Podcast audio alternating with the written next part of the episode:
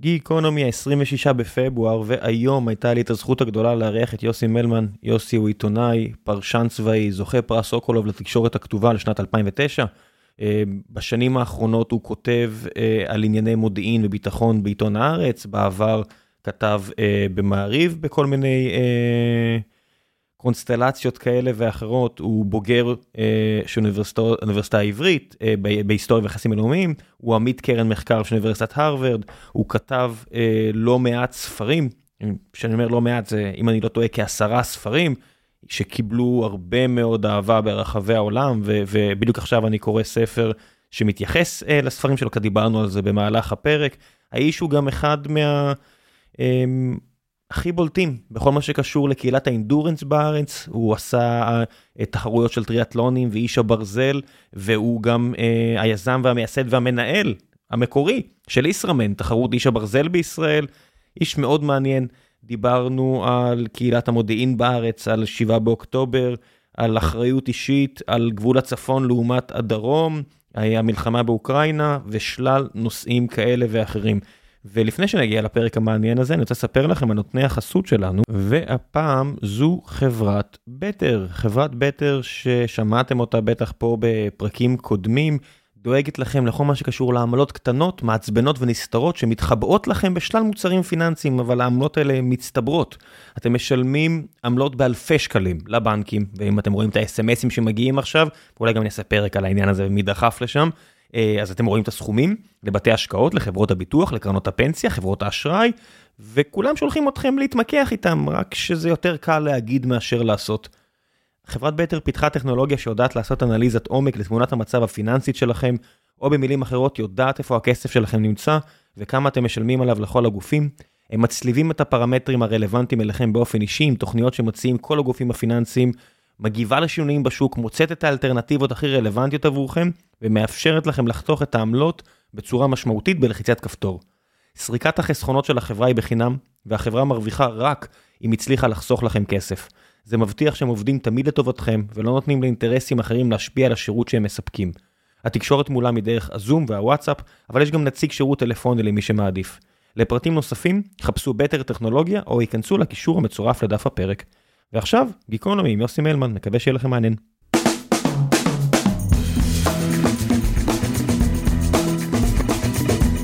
גיקונומי פרק 855 והבוקר יש לי את הזכות הגדולה לארח את העיתונאי זוכה פרס סוקולוב יוסי מלמן שכותב על אה, מערכת הביטחון בישראל על שלל אה, נגזרותיה וכתב ספרים רבים שהיו רבי מכר ברחבי העולם.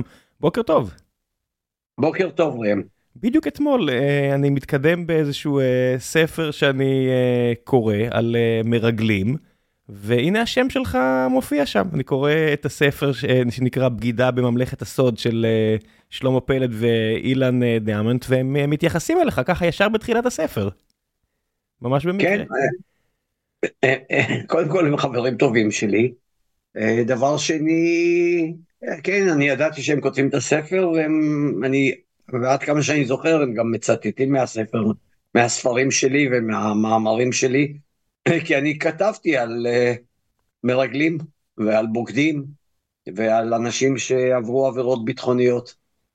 הפתיע אותך שלפני השבעה באוקטובר 2023 מדינת ישראל על שלל אה, זרועות הביטחון שלה לא הצליחה להביא אף בן אדם בתוך החמאס שיספר משהו, שיגלה משהו?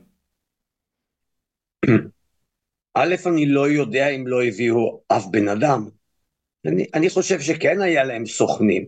Uh, להם, אני מתכוון לקהילת המודיעין, ובמקרה שלנו, מי שמפעיל סוכנים ב, ואחראי על עזה בתחום המודיעין האנושי, uh, זה השב"כ, uh, וגם יש יחידה של אמ"ן בשם 504, שהיא גם מפעילת סוכנים. אז קודם כל, אינני יודע אם לא היו סוכנים. דבר שני, כמו כולם, אני הופתעתי ממחדל הכישלון הקולוסלי של מה שקרה בשבעה באוקטובר.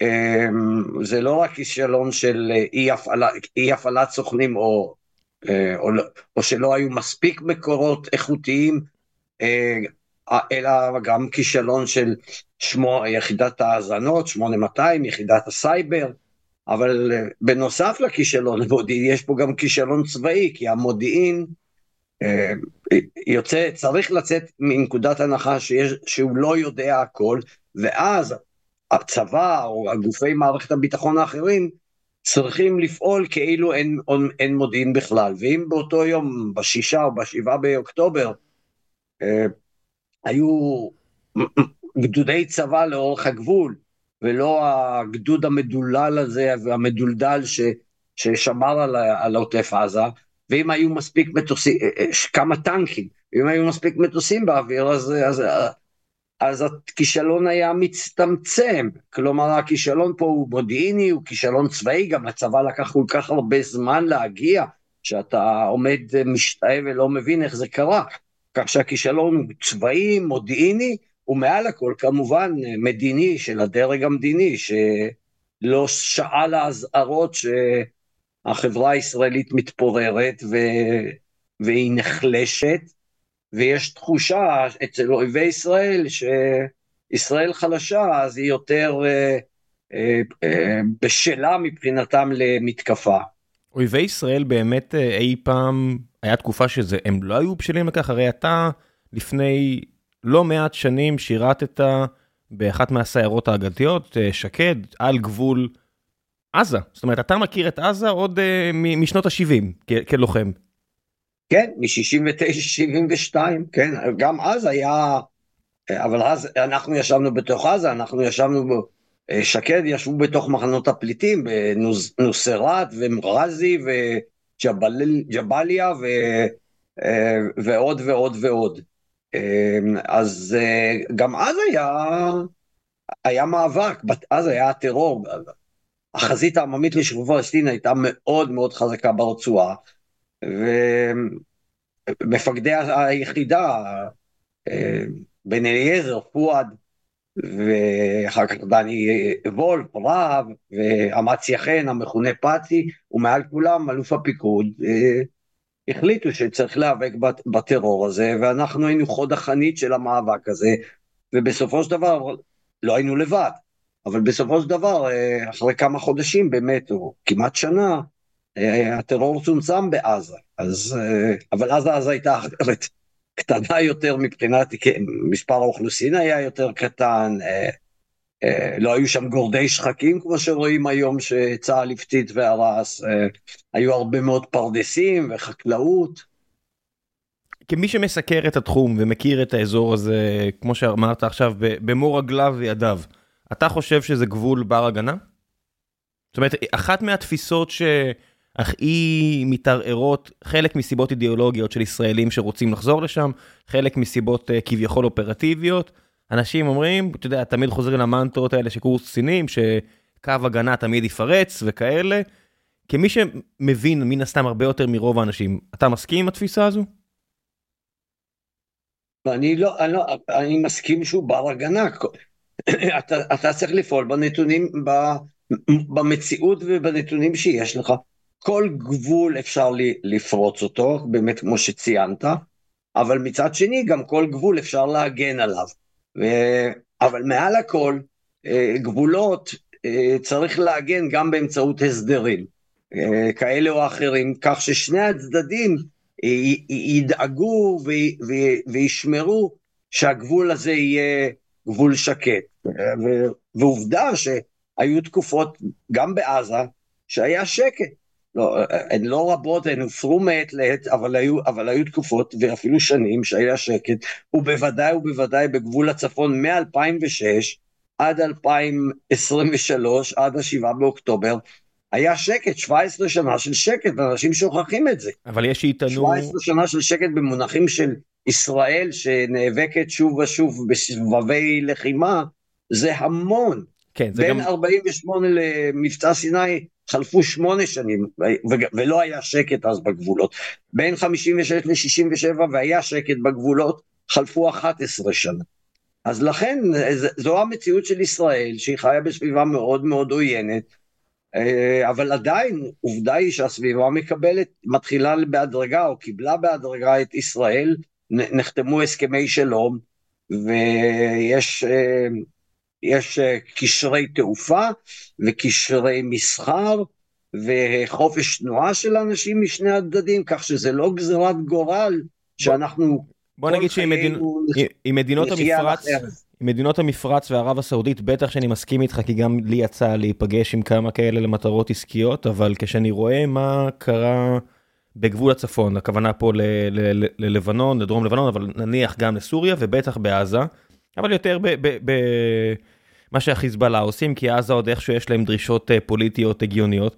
זה לא שזה סתם היה גבול שקט, הרי ההכנות לקראת אה, עימות יום הדין, אם זה כיבוש הגליל או כמו שגילינו אה, כיבוש עוטף עזה, היו בעיצומן לאורך כל הדרך. זאת אומרת, המנהרות האלה שנבנו בעזה ולפי פרסומים זרים ממלאות את האדמה הסלעית של דרום לבנון, זה לא משהו שנבנה עכשיו, בחצי שנה האחרונה, מאז שלא יודע מה, בן גביר מתחיל לעשות צרות. אני, אני שוב אומר, היו תקופות של שקט שהושג כתוצאה מהסדרים והבנות והסכמים, כולל בגבול הצפון.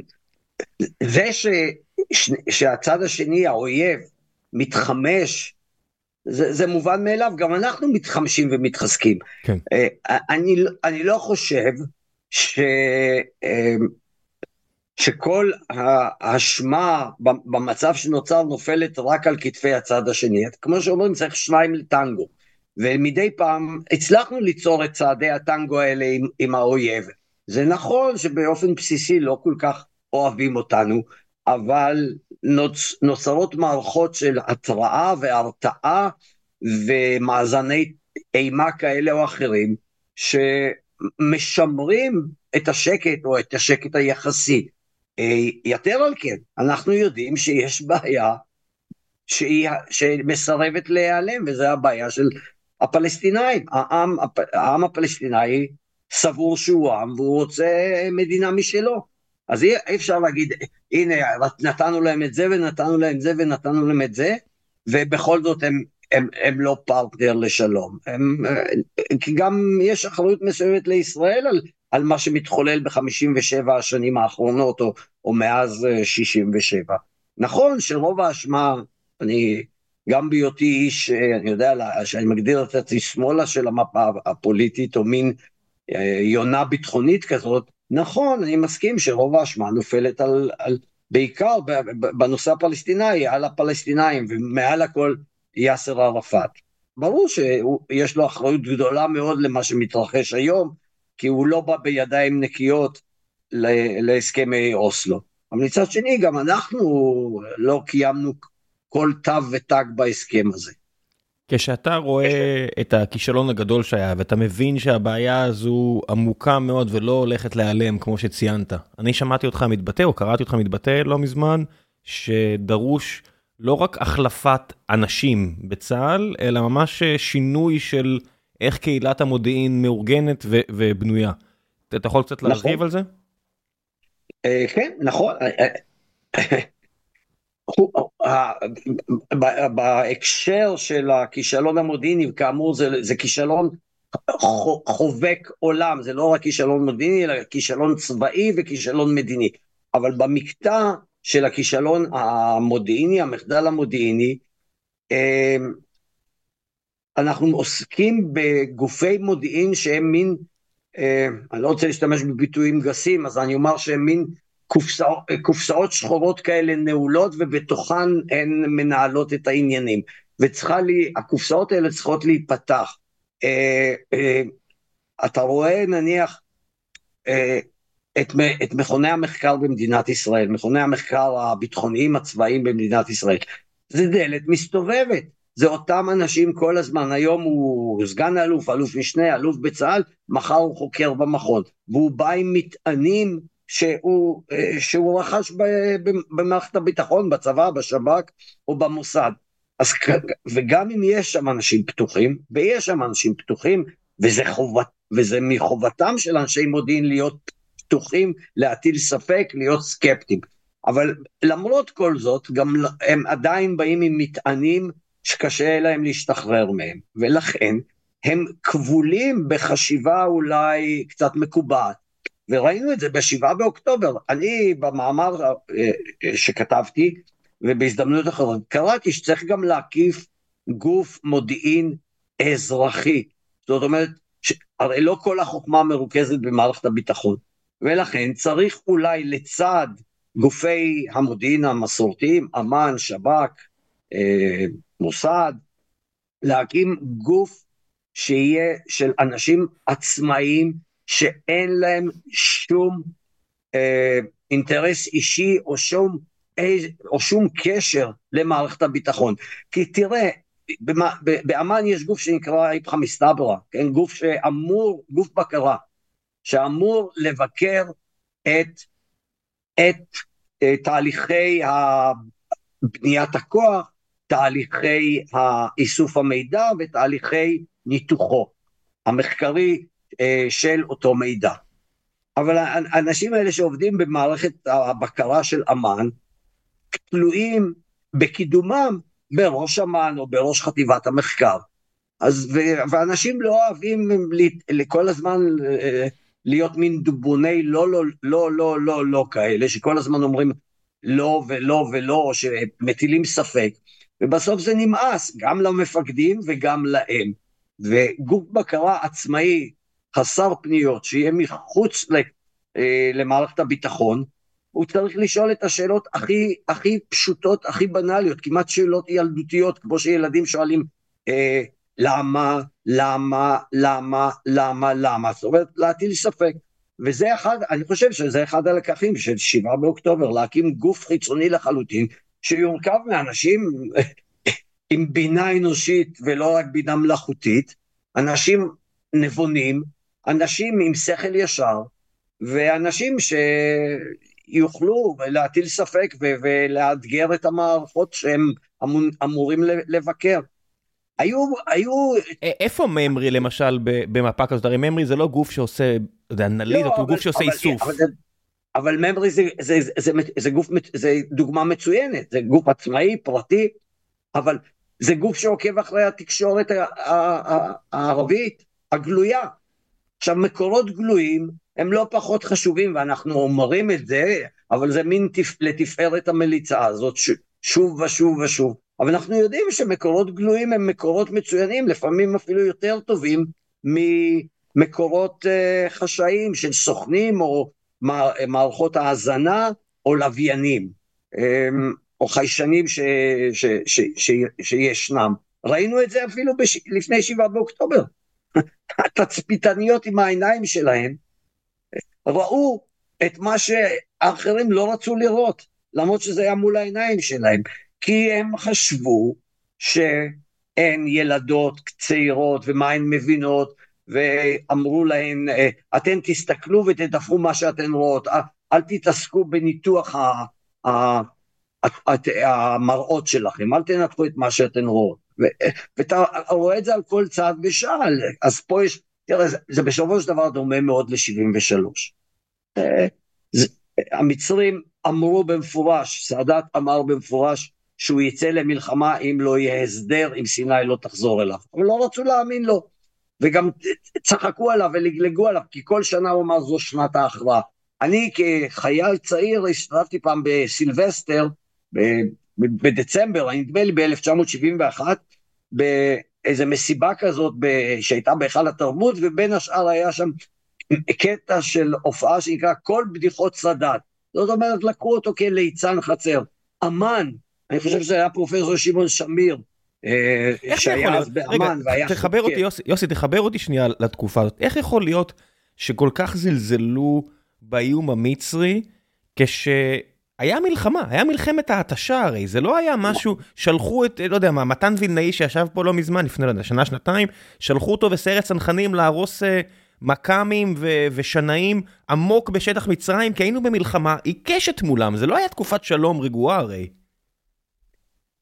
כן, הייתה מלחמת התשה ב-68, אני הייתי, אני כשהתגייסתי, אני שירתי גם בתעלה. אה, אה, סיירת שקד הייתה גם זו ש...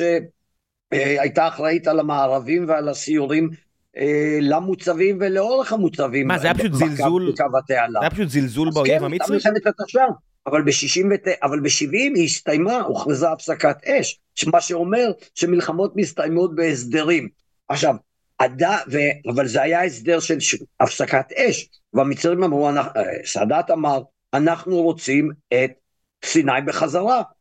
וישראל לא רצתה לתת להם את סיני, היא הייתה מוכנה לתת חלקים מסיני, ולא לקחו ברצינות את... זה אפילו לא היו איומים, זה היו אמירות גלויות, היה פה מודיעין גלוי, אבל ישראל העדיפה להיות שבויה במה שנקרא הקונספציה, שהמצרים לא יצאו למלחמה, כי הערבים הם חלשים, וראינו אותם ב-67, איך הם בורחים ומשאירים את הנעליים בחולות סיני, אז, אה, אז אה, היהירות והשחצנות זה החטא הראשון של, אה, של כל תהליך קבלת ההחלטות. אבל מה, מה, המקבילה, שתמיד... מה המקבילה ל-2023? זאת אומרת, אם אנחנו מדברים על נסראללה, נסראללה אני... חדשות לבקרים מאיים, אני אכבוש את הגליל. סינואר לא איים שהוא יכבוש את בארי. אני חוזר לזה. האנלוגיה ל-73 היא מאוד ברורה. הזלזול באויב, אחד, שהוא חלש והוא לא מסוגל מצד אחד, ומצד שני העצמה האישית שלך ושל יכולותיך. ואתה שבוי באשליה הזאת ש, שהכוח שלך הוא בלתי, בלתי נדלה וטכנולוגי ואנושי. אז זה החטא הקדמון וזו האנלוגיה ל-73. שתיים, הם, הם תכננו מלחמה חמאס, וכמו המצרים, המצרים תכננו מלחמה ותרגלו אותה. ואנחנו ב-73, ב-72, ב-71 ראינו את זה. לאורך התעלה כל הזמן ראינו, שמענו, אה, והמודיעין בוודאי ובוודאי ידע על התרגילים שהם מתרגלים את הצליחה. אותו דבר פה, הם תרגלו את הפריצה, אבל לא רצו, אבל אה, אה, אצלנו, כמו אז, ב-7 באוקטובר, כמו ב-6 באוקטובר 73, סברו שאלה תרגילים והם לא מתכוונים לזה. אז ההשוואה היא בהחלט במקומה. הם הוכיחו את היכולת שלהם, הפתיעו את ישראל, למרות שהמידע היה גלוי. עכשיו, נכון, יש עוד דבר שהוא כמעט מובנה בהוויה האנושית. אה, אנשים מטבעם עושים שגיאות, וכל ההיסטוריה מלאה בטעויות מודיעיניות ובהפתעות מודיעיניות, כי אנשים נוטים להאמין להמיית הלב שלהם. והם מתקשים גם להיכנס לראש של, ה, של הצד השני, גם זאת סוגיה מודיעינית בעייתית מאוד. אתה, אתה מנסה כאיש מודיעין להבין מה חושב, אה, סינ, מה חושב סינואר או נסראללה, או בשאר אסד לצורך העניין. לך אישית אבל... יש תיאוריה? זאת אומרת, אתה כמי שכל כך עמוק בנושאים האלה, וחוקר וכותב ומכיר, ומן הסתם אפילו לא יכול להגיד כמה אתה מכיר. בשבעה באוקטובר, שמונה באוקטובר, מה עבר למשל לנסראללה בראש? למה החזית הצפונית לא נפתחה? הרי ביידן הביא את הנושאת מטוסים ואיים רק 24, 36, רק כמעט יומיים אחרי. מה קורה ב-7 באוקטובר בגבול הצפון? בש... אני לא זוכר אם ב-7 באוקטובר הוא מתחיל לראות, או ב-8 באוקטובר הוא מצטרף למאבק הפלסטיני. נסראללה אומר שהוא נחלץ לעזרת הפלסטינאים, כמו שהחות'ים בתימן. כמובן שיש פה שילוב של זירות ומער... שמנוהלות ממרכז אחד, וזה המרכז בטהרן. ברור שזה, ובסוריה כמובן, ובעיראק, כולם מנהלים את זה מטהרן.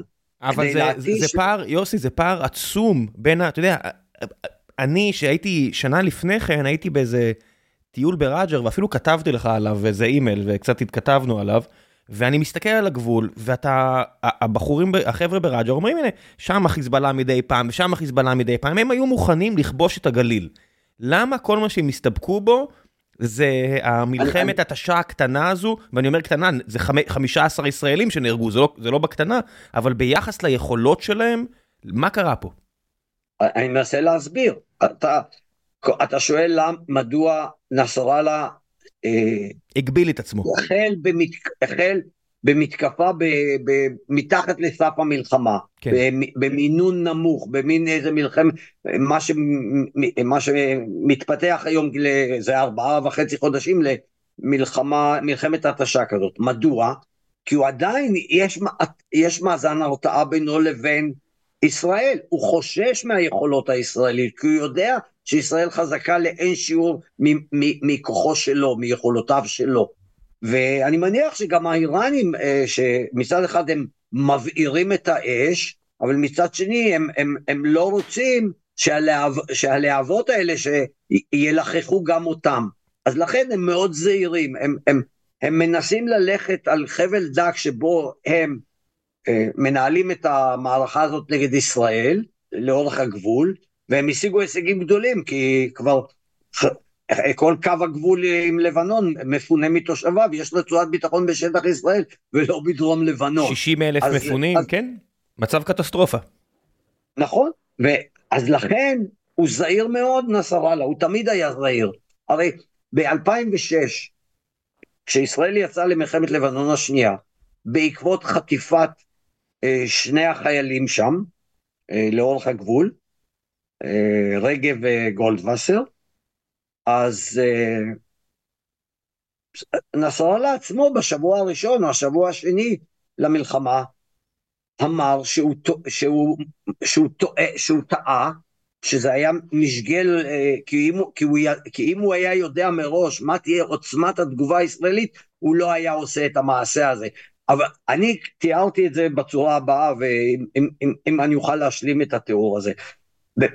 באותה מלחמה, במשך שבועות, הכתבים הצבאיים, ואני טופח לעצמי על השכם, למרות היותי אדם אה, אה, אני צנוע מאוד, אה, הייתי היחיד ש, ש, ש, ש, שלא לא היכה על, לא על חטא בצורה שבה הכתבים הצבאיים השכם והערב תיארו את המלחמה הזאת והתנהלו צה"ל כ, כהתנהלות קלוקלת, לא טובה,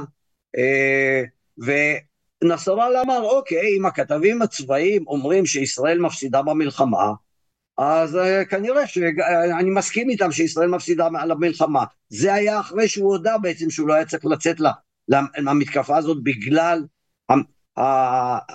עוצמת התקיפה הישראלית. אני גם יודע ממקורות מודיעיניים שקאסם סולימני, שאז, שהמפקד האגדי המיתולוגי של כוח אל-קודס ומשמרות המהפכה, באחד הדמויות הנערצות ב, אה, באיראן, אה, הוא עצמו הגיע לביירות ונזר בעיצומה של המלחמה בנסראללה ובפיקוד הצבאי שלו, בעימאד מורניה ואחרים. אני מזכיר אנשים שכבר לא איתנו, כן? לא עימאד מורניה ולא אה, קאסם סולימני. יוסי, בסיטואציה כזו, יש איזושהי הסכמה בעל פה, הרי אני מניח כשמישהו כזה טס לביירות, הוא לוקח את הריזיקה שיערטו את המטוס שלו. יש איזושהי הסכמה כלשהי בין מדינות שדברים כאלה לא עושים? זאת אומרת, איך הוא יכול להרגיש בטוח לטוס לביירות כשישראל קוטשת אותה? הוא, הוא, הוא טס לדמשק ונכנס לאוטו וגומע את ה-60-70 קילומטר מדמשק לביירות במכונית. כך היה מתנועע עם אדמורניה, כשהיה מגיע ל...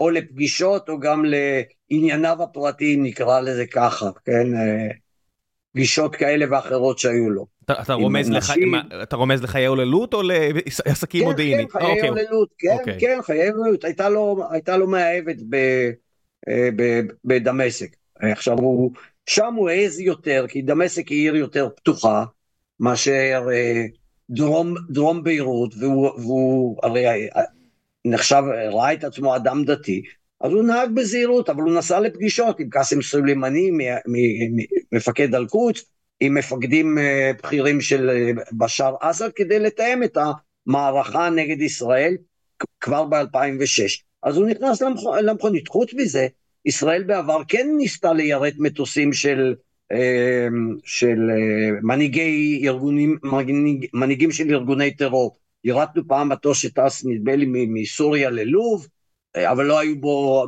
לא היו בו טרוריסטים אלא פקידים של מפלגת הבת.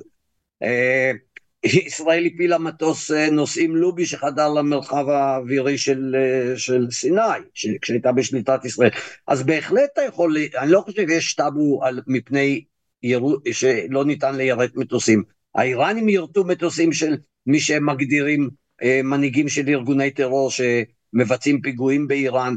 אז אה, זה בהחלט אה, אפשרי, אבל... אה, אבל זאת לא, זאת לא הנקודה שאפשר להיפגש בביירות או בדמשק. כן, מה שמסתתר פה בין השורות שלך זה בסוף העובדה שצריך שניים לטנגו. הרי לפני 2006 אני לא אכנס לפרטים, אבל כיוון שהייתי מסוג היחידות האלה שכן מטיילות שם בצפון בתקופה הזאת, היו כל הזמן חיכוכים בין החיזבאללה לצה"ל. פשוט צריך אה, את, ה, את הניצוץ הזה, את ההחלטה של שני הצדדים לטפס על סולם גבוה, כדי לפתוח אה, במלחמה, וזה פחות או יותר מה שאתה אומר שלא קרה ב-7 באוקטובר, זאת אומרת, אנחנו יודעים כבר לפי כל מיני פרסומים, אני חושב שגם אתה התייחסת לזה, שלפחות חלק מהגורמים בממשלה כן רצו אה, להרוג את נסראללה ועוד אנשים שהיו איתו בחדר, ובמה שאני מניח, שכן היה פותח מלחמה בצפון. אה, אני לא בטוח ש... שחיסול של נסראללה היה פותח מלחמה בצפון, אבל השאלה היא הרבה יותר, אה, אה, השאלה ש... ש... היותר חשובה שאני שואל את עצמי, האם מדיניות החיסולים היא, היא, היא, היא יעילה, והטענה שלי היא לא יעילה. עכשיו, אגב, גם במערכת הביטחון, גם במוסד, גם בשב"כ, שאמונים על, על חיסולים מעת לעת, מבינים שזה לא חזות הכל. בסופו של דבר, אם אתה פוגע באיזשהו מפקד בכיר, אז uh, אתה משבית את אותו כמובן, ומונע ממנו לתכנן ו, וליזום מבצעים או פיגועים עתידיים נגדך, אבל, אבל אתה גם יודע שימצא לו מחליף במוקדם או במאוחר. במשך שנים ישראל התאהבה, בעצם השאלה שלך מעידה על איזו התאהבות ישראלית בחיסולים האלה. זה אחד הכלים, זה לא כלי כל כך חשוב, וזה לא פתר שום בעיה. גם המנהיגים הכי הכי חשובים של ארגוני טרור שחוסלו, מקאסם סולימני, שחוסל על ידי האמריקאים עם קצת עזרה של ישראלים, עם מידע מודיעיני כזה או אחר שסיפקנו, אבל אנחנו יודעים שטראמפ גם כועס על נתניהו על כך שהוא אמר, שהשתפן ולא הסכים לפעול נגד קאסם סולימני ולחסל אותו. ציטוט ישיר של טראמפ, אין פה סודות, אנחנו חיים בתקופה שבה נשיא אמריקאי לשעבר הוא משתמש במילים האלה ומבטא את עצמו כך. כן, אבל זה לצרכים פוליטיים, הוא, עושה את זה, הוא מצהיר את ההצהרות האלה לצרכים הפוליטיים האישיים שלו, ברור שהוא לא אוהב את נתניהו אם אנחנו כבר מדברים על העניין הזה, אבל כן. ההתאהבות הזאת של ישראל בחיסול, היא, היא, היא לא מעלה ולא מורידה, היא משביתה מנהיג לחודש, שבוע, שנה, אבל מיד מהר מאוד נמצא לו מחליף, ואנחנו רואים את זה, ולכן גם התקווה הגלויה הזאת, הציפייה הגלויה שאם יחוסל יחיא סינואר, חמאס לא יתקיים, היא ילדותית, וגם העבר מוכיח ש, שזה, שזה לא יקרה, כי זה קרה בעבר, חיסלו את עימאד מורניה, שהיה באמת בעל יכולות בלתי רגילות, היה שר ההגנה של חיזבאללה, איש הקשר לאיראן, חבר של קאסם סולימני, נפגש עם המנהיג העליון חמינאי מעת לעת, והוא חוסל, ונכון, חיזבאללה חטפו מכה קשה, אבל הם התאוששו ממנה והקימו איזה מנהיגות צבאית קולקטיבית, וגם שם מדי פעם חוסלו כמה מתוך אנשי המנהיגות הזאת, אבל כל הזמן קמים דורות חדשים של מנהיגים. אתה לא יכול בעזרת חיסול של אדם אחד בודד או שורה של מנהיגים לחסל תנועה כל כך גדולה. אני פעם ניסיתי אה, לנסח, האם, אה, אני ניסיתי לנסח או להבין מהמוסד וממערכת המודיעין הישראלית, האם יש איזושהי דוקטרינה של חיסולים, מתי כן לחסל, מתי לא לחסל, באיזה נסיבות, אז המסקנה היחידה שאפשר היה להסיק שחיסולים הם יעילים, כאשר בראש ארגון קטן עומד מנהיג מאוד מאוד כריזמטי, או טרוריסט כריזמטי, ואז אתה, אתה פוגע בו, אתה משבית את הארגון. ויש דוגמה אחת או שתיים כאלה מהעבר ההיסטורי של התנועה הפלסטינאית. היה ארגון הסייקה, שהיה ארגון פרו-סורי, ומפקדו זעיר מוחסן, חוסל בריביירה הצרפתית, אה, מיוחס, החיסול מיוחס לישראל, למוסד, ו... ומאותו רגע הארגון חדל להתקיים, אבל אני מניח שהוא חדל להתקיים כי גם הסורים שתמכו בו, המודיעין הסורי שתמך בו וחימש אותו ואימן אותו, החליט שהם מפסיקים לעשות את זה. אתה חושב שבמסגרת הדרדור אמצעים או במסגרת החוקים הלא כתובים האלה בין ישראל לשכנותיה, אה, יש ממש דוקטורינה מסודרת? זאת אומרת, אני רואה למשל פרסומים שצינור גז משמעותי באיראן נפגע. למשל דברים כאלה, זאת אומרת יש ממש לדעתך אה, משהו מנוסח היטב של אם ככה אז ככה, אם ככה אז ככה? אה, אני חושב שיושבים על המדוכה הזאת ודנים אה, איך להגיב. אה, הם פגעו בנו, הם פוגעים בספינות אה, שהן אגב לא ישראליות, הן בבעלות של אלי הון ישראלים שבעצם יש להם אזרחויות זרות ויושבים בחוץ לארץ והספינות האלה שהחות'ים פוגעים הן, אה, הן, הן, הן, הן נושאות גלים זרים וצוותים זרים ורשומות במדינות זרות, אבל נניח זה ספינות ישראליות, אז אתה פוגע בספינה, אז ישראל אומרת לעצמה, אנחנו לא יכולים לעבור על זה בשתיקה, אנחנו צריכים לעבור, זה מין מאזן אימה כזה, ואז במבצע סייבר אתה משבית להם את, אה, את תחנות הדלק בטהרן, וזה מה שישראל עשתה. או מיוחס לישראל שהיא עשתה, או אתה משבית את תנועת הרכבות בתאר, ב, ב, באיראן ומעביר על לוח, ה, הלוח הדיגיטלי בתחנות הרכבת, שבו יש זמנים של, אה, של, של יציאת הרכבות, אתה משאיר את מספר הטלפון של הלשכה של עלי חמינאי וכתוב שם מין מסר, אה, אה, יש הפסקת, יש הפסקה בתנועת הרכבות, תפנו לחמינאי, הנה המספר שלו. אז כל הזמן אתה מתנהל עם המחשבה, הם, וזה מה שהאיראנים גם עושים, וגם מה שחיזבאללה עשו. הם פוג... אה, אנחנו פוגעים בהם, הם, פוג... הם מנסים לפגוע בנו. למרבה המזל, הפגיעות שלנו, אני לא מדבר במלחמה החזיתית עכשיו בגבול הצפון, אלא המלחמה החשאית שמתנהלת מתחת, ל... מתחת לרדאר, או בתקווה שלא, שלא יתגלו עקבותיה. בכל רחבי העולם הערבי, מסודאן ועד ללא יודע איפה.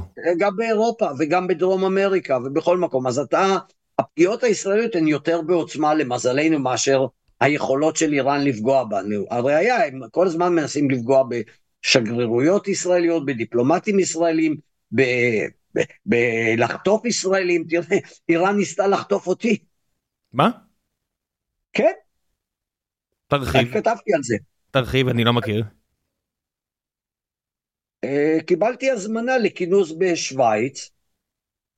Uh, מישהו גנב פרופיל של uh, ראש מכון מחקר שוויצרי, והכל נראה שם אמיתי ואותנטי, הוא גנב את הפרופיל שלו ברשת, התקשר אליי, לא רק אליי, היו עוד שני אנשים, אני לא רוצה לנקום בשמותיהם, אבל עוד אחד היה חוקר, דיפלומט ולשעבר.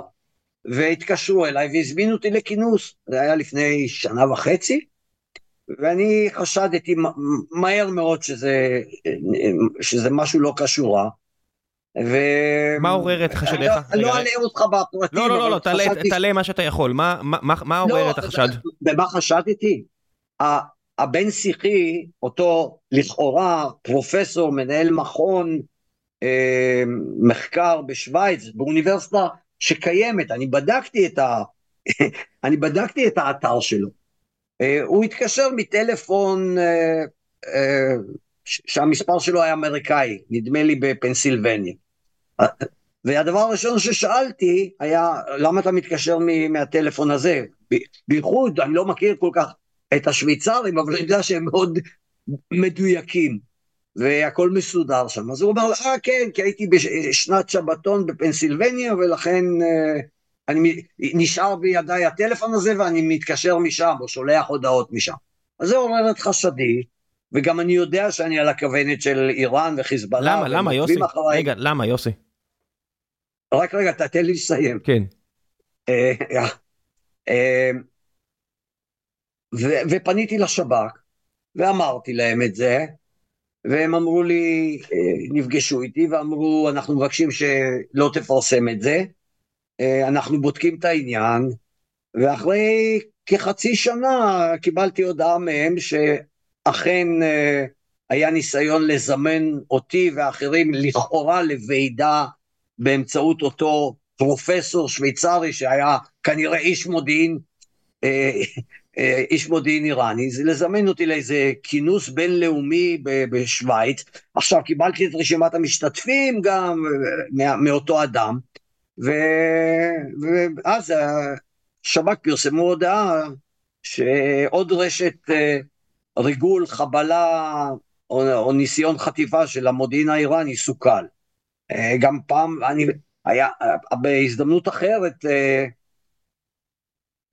ישראלי, אה, ערבייה ישראלית הגיעה להרצאה שלי בפאב, והמטירה עליי, שהייתה אגב עסקה בשאלה, הייתי המלחמה בין ישראל לחיזבאללה, זה היה לפני חמש שנים, והיו איזה 40 משתתפים, והיא הייתה אחת, והיא כל הזמן המטירה עליי שאלות בלי סוף, בלי סוף, איזה סטודנטית ערבייה מבאר שבע.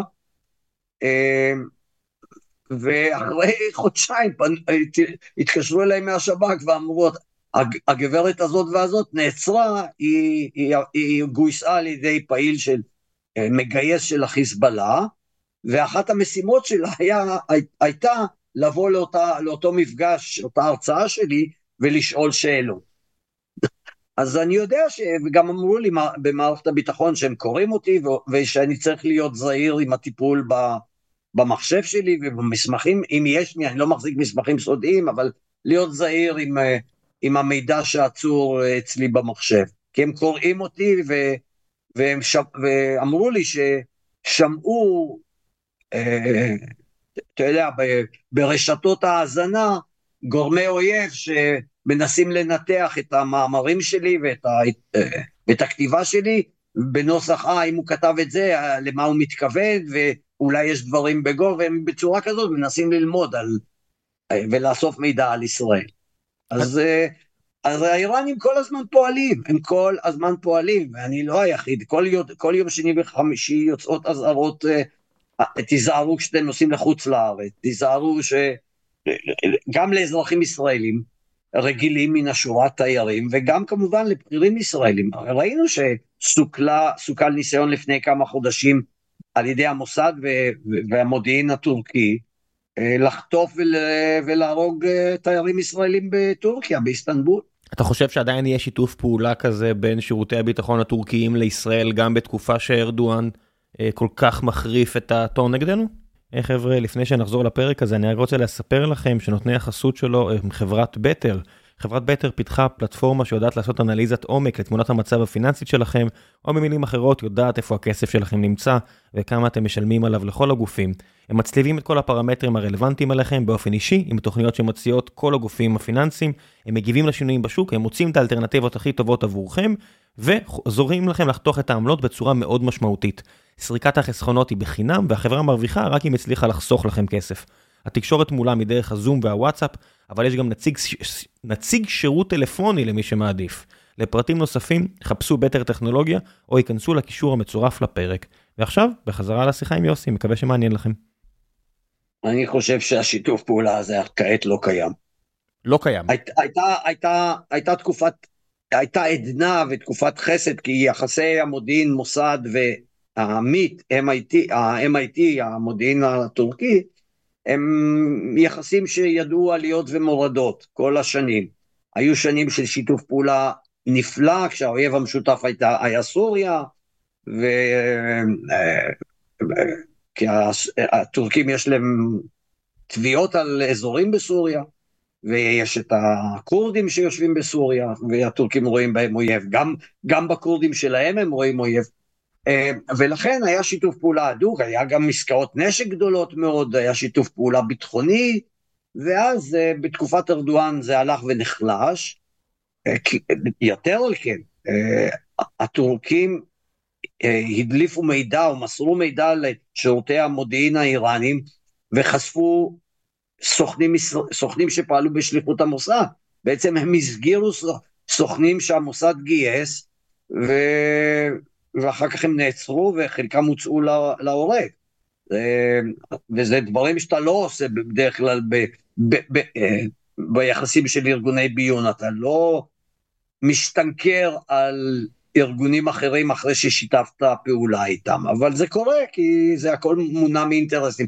אז היום, אז הייתה תקופת חסד כזאת לאחרונה, לפני שנה, שנה וחצי, שארדואן אה, פלירטט עם ישראל וחידש את הקשרים עם ישראל, אה, והשגרירים הוחזרו, אז גם שיתוף הפעולה המודיעיני ידע פריחה, והתוצאה הייתה באמת הסיכול של ניסיונות הפיגועים האלה של, ה, של המודיעין האיראני בטורקיה נגד ישראלים, אבל עכשיו, בוודאי מאז השבעה באוקטובר, שיתוף הפעולה הזה לא קיים בכלל. זו גם פשלה של המוסד? זאת אומרת, דוד ברנע, לפי דעתך, צריך גם להגיש מכתב התפטרות בתום המלחמה הזו?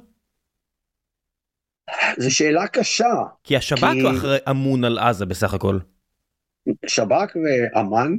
כן, אבל לא המוסד. 8200, 504, נכון, הממשק של, של ברנע עם עזה הוא, הוא, הוא לא גדול, הוא קיים.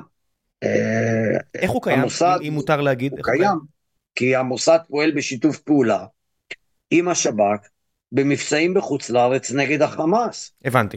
אה, כשמחסלים, כשמחסלים את אה, סאלח ארורי בביירות, והוא חוסל עכשיו במלחמה והוא סגן יושב ראש חמאס, אז זה עבודה משותפת גם של המוסד, גם למוסד יש יד ורגל במבצעי האיסוף המודיעין עליו, ואולי אפילו בחיסול, למרות שהחיסול היה מכלי טיס. אז, והיו גם מבצעי חיסול אה, נגד, אה, אה, נגד סטודנטים ש, או מהנדסים שפעלו בשליחות חמאס במלזיה. במלזיה היו שתי התנגשויות בפלסטינאים. ברור שההתנגשויות האלה בפלסטינאים זה ה... זה הלטיפונדה, כן, הנחלה של המוסד. אבל ת, צריך גם לזכור עוד משהו. תמיד, תמיד, תמיד, כשיש פעולה מודיעינית, אה, זה, ש... זה, היא, היא נוצרת משיתוף פעולה, מהיתוך של מידע ומבצעים שמשותפים גם לשב"כ, גם למוסד, גם ל-8200 וגם ל-504. מבחינה הזאת, יש שיתוף פעולה הדוק מאוד בקהילת המודיעין הישראלית, בניגוד אולי לקהילות מודיעין אחרות. הצרפתים בעבר היו ידועים כמי שכל הזמן... מה, אה, MI6 לא עובד עם ה-MI5 למשל? הבריטים עבדו בשיתוף פעולה, אבל תראה מה היה בארצות הברית לפני 11 בספטמבר, לפני 9-11. ה-CIA לא דיבר עם ה-FBI, שניהם לא דיברו עם ה-NSA, אה, שלושתם אה, לא עקבו מספיק אחרי סוכנות לבקרת הגבולות, והמידע היה במערכת, רק לא הצליחו להתיך אותו בצורה כזאת שיבינו שאם באים כך וכך סטודנטים ערבים ולומדים על, או סעודים, ולומדים בבתי ספר פרטיים לטיסה, אז אולי הם מתכננים אה, משהו. אז, אז קיים החיכוכים האלה ומשחקי וה, אה, האגו והכבוד קיימים בקהילות מודיעין בעולם, מי יותר מי פחות, וזה גם קיים בישראל, אבל בישראל בסך הכל שיתוף הפעולה הוא מאוד מאוד גדול והוויכוחים והמחלוקות ומשחקי הכבוד הם בשוליים של העניין. אבל אם נחזור לענייננו, אז כן, למוסד יש גם אחריות אה, מסוימת על, על איסוף המידע אה, על חמאס, בעיקר חמאס חוץ לארץ. אם מר ברנע יבחר לא להתפטר, זה יאכזב אותך ברמה האישית? או שאתה לא, חושב שזה הגיוני? לא. ת, הש, תראה, השאלה היא איזה ניקוי אורוות יעשו אחרי המלחמה, אבל אני לא רואה שיעשו את זה בכלל, ואני לא יודע מתי המלחמה תסתיים, כי יש, יש פה גורמים שלא רוצים לסיים את המלחמה, גם בין השאר, משום שיצטרכו להסיק מסקנות אישיות, או הם חוששים שיסיקו מסקנות אישיות. אה, הרי תראה, מצד אחד כל ראשי מערכת הביטחון, למעט ברנע, חליבה, ראש אמ"ן, הרמטכ"ל הרצי הלוי, ראש חטיבת המחקר, אה, אה, עמית סער, אה, באמ"ן, ראש השב"כ, רונן בר. כן, רונן בר, בוא נגיד, אין לי ספק, אין לי ספק, קל בספק. הם הודיעו כבר שהם נושאים באחריות. כן, אין לי ספק שרונן בר יתפטר, אני בטוח שהוא יתפטר. לא, אני לא בטוח בשום דבר, אבל בהכירי אותם, אני יודע שהם אנשי כבוד, ואנשים ישרי דרך, והם כבר הודיעו שהם נושאים באחריות, והם גם יישאו באחריות ויתפטרו מתפקידם, ואפילו אני חושב שלא יחכו לוועדת חקירה כזו או אחרת אם תקום. אבל, אבל, אה, הדרג המדיני, לא י... אני לא רואה את, את נתניהו מתפטר. לא, ו... ברור שלא. אני לא חושב שבשלב ואני... הזה מישהו חושב ככה. בבקשה? אני לא חושב שיש בן אדם אחד שחושב אחרת. אחד. נכון, ו- וגם יש בעיה עם גלנט, גם גלנט אחראי. אז, אז, אז כתב ההגנה שלו יהיה אני התרעתי. אה, אבל זה כיסוי תחת, כי הוא התריע, אז, ואז נתניהו פיטר אותו, אבל הוא פיטר אותו על רקע אחר לגמרי, הוא פיטר אותו על רקע זה שגלנט התריע שה, אה, שהשילוב הזה של ההפיכה המשטרית ש, שנתניהו וממשלתו מתכננים יחד עם יריב לוין, שהביאה כתגובת נגד את המחאה, המהלכים האלה מחלישים את ישראל, וגלנט התריע על זה. ו, ו, וכתוצאה מכך נתניהו פיטר אותו, וההמונים יצאו לרחובות והושיעו אותו והחזירו, ונתניהו החזיר אותו לתפקיד. אבל גם גלנט אחראי. אם, עכשיו, אני לא אדם שמחפש לערוף ראשים, אבל יש אחריות. למרות שבישראל המושג הזה כמעט ולא קיים. אתה יודע, במדינות אחרות במערב... על הרבה פחות, על הרבה הרבה פחות מפטרים מתפטרים. בדיוק, כן, לוקחים אחריות על, על פח, הרבה פחות מזה, על, על כמעט על כלום. כי, כי, כי לשם מה אתה מוכן להיות מנהיג? רק לשם טובות ההנאה, הכיסא ש, שאתה יושב עליו, מנעמי החיים, הכבוד, הכוח שיש לך כ, כפוליטיקאי וכמנהיג, או גם יש לך אחריות. עם, עם, עם הסמכויות שלך גם יש באחריות, אבל בישראל זה לא, זה לא קיים, ולכן אני חושב שהדרג המדיני לא יתפטר, אני גם לא בטוח שתהיה ועדת חקירה, תראה כבר, אנחנו ארבעה וחצי חודשים לתוך המלחמה, ועוד לא קמה ועדת חקירה, ואפילו לא ועדת בדיקה, אז אה, הרמטכ"ל ניסה להקים ועדות בדיקה מבצעיות, אה, מקצועיות, וגם אה, איכשהו לא נותנים לו. הכל בישראל היום שטוף, עטוף, ארוז בפוליטיקה ובעניינים אישיים ובשסע ובפילוג האדיר הזה ש, שקורע את החברה הישראלית ואני לא רואה אותם, אני לא רואה את זה נגמר, מסתיים. הדיבורים על אחדות יש בהם הרבה מאוד מן הזיוף. יחד ננצח, אתה רואה שאולי אנחנו אה, מנחיתים מהלומות קשות על האויב, אני לא בטוח אם זה ניצחון או לא ניצחון, אבל אנחנו לא כל כך ביחד. אני חושב נכון, שזו תופעה מאוד אה, גלובלית. אני חושב שזו תופעה מאוד גלובלית. ראית את זה, נגיד למשל אחרי 9-11 שציינת, שבאמת היה אמריקנה ודגלים בכל מקום. של מה? של אחדות מזויפת, שהיה דגלים בכל מקום, אבל השסעים לא, בתרבות האמריקאית יש... אה, צצו מהר מאוד. יש, לא, זה לא היה, תראה, החברה האמריקאית היא, היא, היא, היא כל כך מגוונת, וכל כך מבוזרת, אז זה די טבעי שיש שם שסעים ו, ו, ו, ופילוגים ומאבקים, אבל אחרי 9-11 במשך הרבה מאוד זמן, אה, הייתה תחושה של אחדות לא מזויפת. אני חושב שגם בישראל, כתוצאה מההלם של השבעה באוקטובר, התחושה של האחדות לא הייתה מזויפת בשבוע, שבועיים, שלושה הראשונים, בוודאי ובוודאי בחודש הראשון כשהחטופים חזרו, כשישראל החזירה את החטופים. ואם יורשה לי, אז אני, אני אוסיף שאני חושב שזו הייתה טעות להפסיק את המהלכים האלה להחזרת החטופים. אני ביום השני למלחמה, או השלישי, כתבתי, לפני שנכנסו לעזה, כמעט שבועיים לפני שנכנסו לעזה, שהתחילה הכניסה הקרקעית, אני כתבתי מאמר שצריך קודם כל, לפני כל מהלך צבאי, להחזיר את החטופים בכל מחיר, גם במחיר של שחרור ארבעת אלפים ומשהו המחבלים שיושבים בבתי הכלא הישראלים, כי יש עוד איזה אלפיים שהם פליליים, אה, אה, אסירים פליליים, שהם באמת לא, אה, הם לא הבעיה.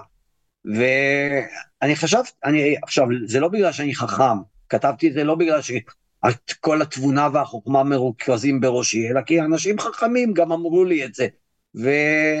אני חשבתי שהם צודקים, וכתבתי את המאמר הזה. מה זה היה, יוסי, ש... תנתח לי שנייה את העניין הזה, זאת אומרת, אתה אומר בצדק שהאויב רואה את החברה הישראלית אה, בשסע, אז הוא מחליט לתקוף. מה האויב... לא, המד... לא, לא, אני אומר, אני אומר משהו אחר. השסע שהיה בחברה הישראלית זירז את תהליך קבלת ההחלטות של האויב. האויב כל הזמן מתכונן למלחמה. כן, אני, אני, השאלה... אני מקבל את התיקון לגמרי, אני אומר, אבל האם, אם אתה למשל משחרר 4,000 אנשים, ואני ממש, ממש, אתה יודע, חלוק בעניין הזה, כי אני מהצד ההומני מבין לגמרי. מצד שני, אני חושב על, ה, על החבר'ה שעשו את הרצח באיתמר, שנהיו מלכי הכלא. אנשים שחזרו לרצוח תינוקת בת חמישה חודשים אה, עם סכין, מטווח קרוב. ו- ומתפארים על זה, וחברים שלי בשב"ס אומרים לי שהם המלכים של בית הכלא. מה האנשים האלה יעשו כשהם יחזרו הביתה? הם לא ילכו לרצוח מישהו למחרת? קודם כל, אה, וגם את זה כתבתי, נקמה היא לא אסטרטגיה. נקמה היא לא אסטרטגיה, זה בטח לא, אי לא אפשר אסטרטגיה, לפעול כן. מהבטן. נכון, אדם, אדם רותח, אתה זועק זעקות נוראיות, אבל, אבל, אבל כמנהיג, כ, כמי שמקבל החלטות, אתה צריך לפעול כש, בקור רוח ובשיקול דעת. ו, ול, אני לא אוהב את המילה הזאת שבאה מהצבא, לתעדף, ולהחליט על סדרי העדיפויות שלך. ואם סדרי העדיפויות שלך הן שצריך לשחרר את החטופים, וצריך לשחרר את החטופים, כי אם לא ישחררו החטופים, ואני כבר לא יודע מה מספרם של החטופים שעודם בחיים, אה, ויש לי מחשבות נוגות בעניין הזה, גם לי. אז, אז, אז, אז מחליטים לשחרר, כי זה העדיפות העליונה שלך, גם אם המחיר הוא כואב. עכשיו, גם הנתונים מדברים בעד עצמם. מעט מאוד מהמחבלים ששוחררו בעסקאות קודמות חזרו לסורם. מעט, באחוזים בודדים. נכון שאלה שחזרו הפכו. לפעילי טרור מרכזיים, כמו סאלח ארמורי, כמו סמיר קונטר, שישראל חיסלה בדמשק, זה אותו הרוצח מנהריה של משפחת הרן בראשית שנות ה-70. כן, ויש עוד דוגמאות. אז חלקם יחזרו לסורם, אז יש כלים ל- ל- ל- למנוע מהם לחזור לסורם על ידי זה שאתה מרחיק אותם. אה, תאר לך אם היינו מחזירים בחודש הראשון את כל המחבלים או את רובם ומעבירים אותם לעזה. זה היה התנאי היחידי של השחרור, היינו אומרים, אתם לא חוזרים לגדה ואתם אפילו לא מגורשים לחוץ לארץ. לא לטורקיה ולא לקטר ולא ללבנון ולא ל... ללוב ולשום מדינה ערבית אחרת, רק לעזה. מה זה אומר לעזה? לעיר אוהלים ברפיח? לעיר אוהלים ברפיח, אבל לא, אני מדבר בחודש הראשון, ואז ישראל הייתה ממשיכה בלחימה. אה, אתה אומר תחזרו אתם ואז אנחנו נכנסים ואם תמותו תמותו. הרי ישראל לא, בחודש הראשון לא דובר על הפסקת הלחימה, בכלל זה לא עלה על הפרק. עובדה שחמאס הסכימו להפסקות אש. עכשיו ישראל פירקה את התהליך הזה בגלל שחמאס הפרו את, הש, את היום השביעי של ההחלפות, היו צריכים נדמה לי להחזיר 12 איש באותו יום, וחמאס החזירו רק שמונה, היו צריכים להחזיר נשים והם לא החזירו נשים, משהו כזה. אז אם היו ממשיכים בתהליך הזה, אבל אני, אני אז, אז, אז אולי כל החטופים כבר היו אה, בבית, או כל החטופים ש... היו כבר חוזרים, ו, ואז אפשר היה להמשיך בלחימה, וזה היה הרעיון של המאמר שכתבתי ב, ב, ב, ביום שני ה... השמיני ל... ל... לאוקטובר, שמיני או תשיעי לאוקטובר. אבל אה, אז אתה צריך לקבוע סדרי עדיפויות. אז צריך, אני חושב שהמחיר שהחברה הישראלית תשלם על אי החזרת החטופים הוא יותר כבד מהמחיר שאנחנו נשלם על זה שנשחרר מחבלים, כולל המתועבים ביותר והרוצחים הנוראים ביותר ש, שאתה מעלה על דעתך כמו אותה משפחה, אה, כמו אותו אה, רצח משפחה ב, ב, ביישוב, איפה זה היה? ביצהר? באיתמר, באיתמר. באיתמר, סליחה, או אותו ברגותי, אברהים ברגותי שיושב בכלא, איש חמאס, שאני חושב הוא אחראי על מלון פארק ועל uh, סבארו ועוד ועוד פיגועים אחרים, או אלה שביצעו uh, פיגוע בהר הצופים, בקפיטריה שם, בתקופת האינתיפאדה. אמ, כן, יש מחיר, אתה צריך, לקבל, אתה צריך לשקלל את ההחלטות שלך ולהגיע להחלטה המיטבית. ברור שהדילמות הן מהגיהנום, בוודאי שהדילמות הן קשות, אבל בשביל זה בוחרים הנהגה שתתעסק ותתעמק בסוגיות האלה ות, ותקבל החלטות, בגלל זה לא אני ולא אתה נמצאים בהנהגה. כן, כי אני... אני לא בטוח כן. שהייתי מוכן uh, להיות uh, מנהיג כזה או אחר, שאמון על קבלת החלטות, כי אולי לא הייתי מצליח להגיע להחלטה הכי טובה שאני חושב שצריך להגיע אליה. עם זה אני מסכים נכון איתך ש... לגמרי. אז רגע, ת, תגיד לי, בנושא הזה של החשיבות של מנהיגים ספציפיים, זאת אומרת, למה לך אישית היה חשוב שאני אדע מי זה רונן בר ו- ומי זה דוד ברנע? זאת אומרת, אתה היית האדם... אה, אם תקן אותי אם אני טועה, אם אני לא זוכר נכון, אבל אתה היית האדם שבזכותו אני יודע מי האנשים האלה. למה זה היה חשוב לך לדעת מי הם האנשים שלוקחים את ההחלטות הגדולות האלה? כי ב-95 כשאני הגשתי בג"ץ עתירה לפרסם את שמם של ראשי השב"כ והמוסד, עד אז שמם לא פורסם. כן, אני שואל למה זה חשוב שאני אה, כאזרח רגיל וחסר מושג אדע מי הם האנשים האלה? כי קודם כל הייתה, הייתה בזה, אה, אה, היה בזה יסוד מן הצביעות. זה לא תרם שום דבר לביטחון הלאומי של ישראל בזה שאנחנו לא יודעים מי ראש השב"כ או מי ראש המוסד. להפך.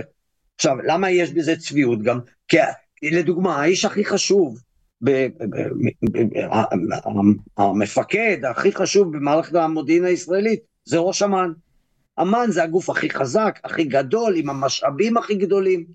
לאין שיעור, מ, מ, למרות שתקציבי שב"כ, מוסד ואמ"ן לא מתפרסמים, אין ספק שתקציב אמ"ן הוא, הוא פי שניים או פי שלושה יותר גדול משל אמ"ן, של שב"כ או מוסד. אז קודם כל, אם יודעים את שמו של ראש אמ"ן, אני מדבר על שנות התשעים, אז אין סיבה לא לדעת את שמו של אה, אה, ראש השב"כ וראש המוסד. זה דבר אחד. דבר שני, יש מושג כזה שהוא, שנקרא דמוקרטיה, ובחברה דמוקרטית אפשר לפרסם את השמות של האנשים. למ, למה אתה, אתה מפרסם את שמו של אה, מנהל הביטוח הלאומי ואתה לא מפרסם את, את שמו של מנהל המוסד אה, למודיעין ולתפקידים מיוחדים? נכון, זה יותר נוח לראש המוסד ששמו אה, לא גלוי. נכון, זה יותר נוח לו.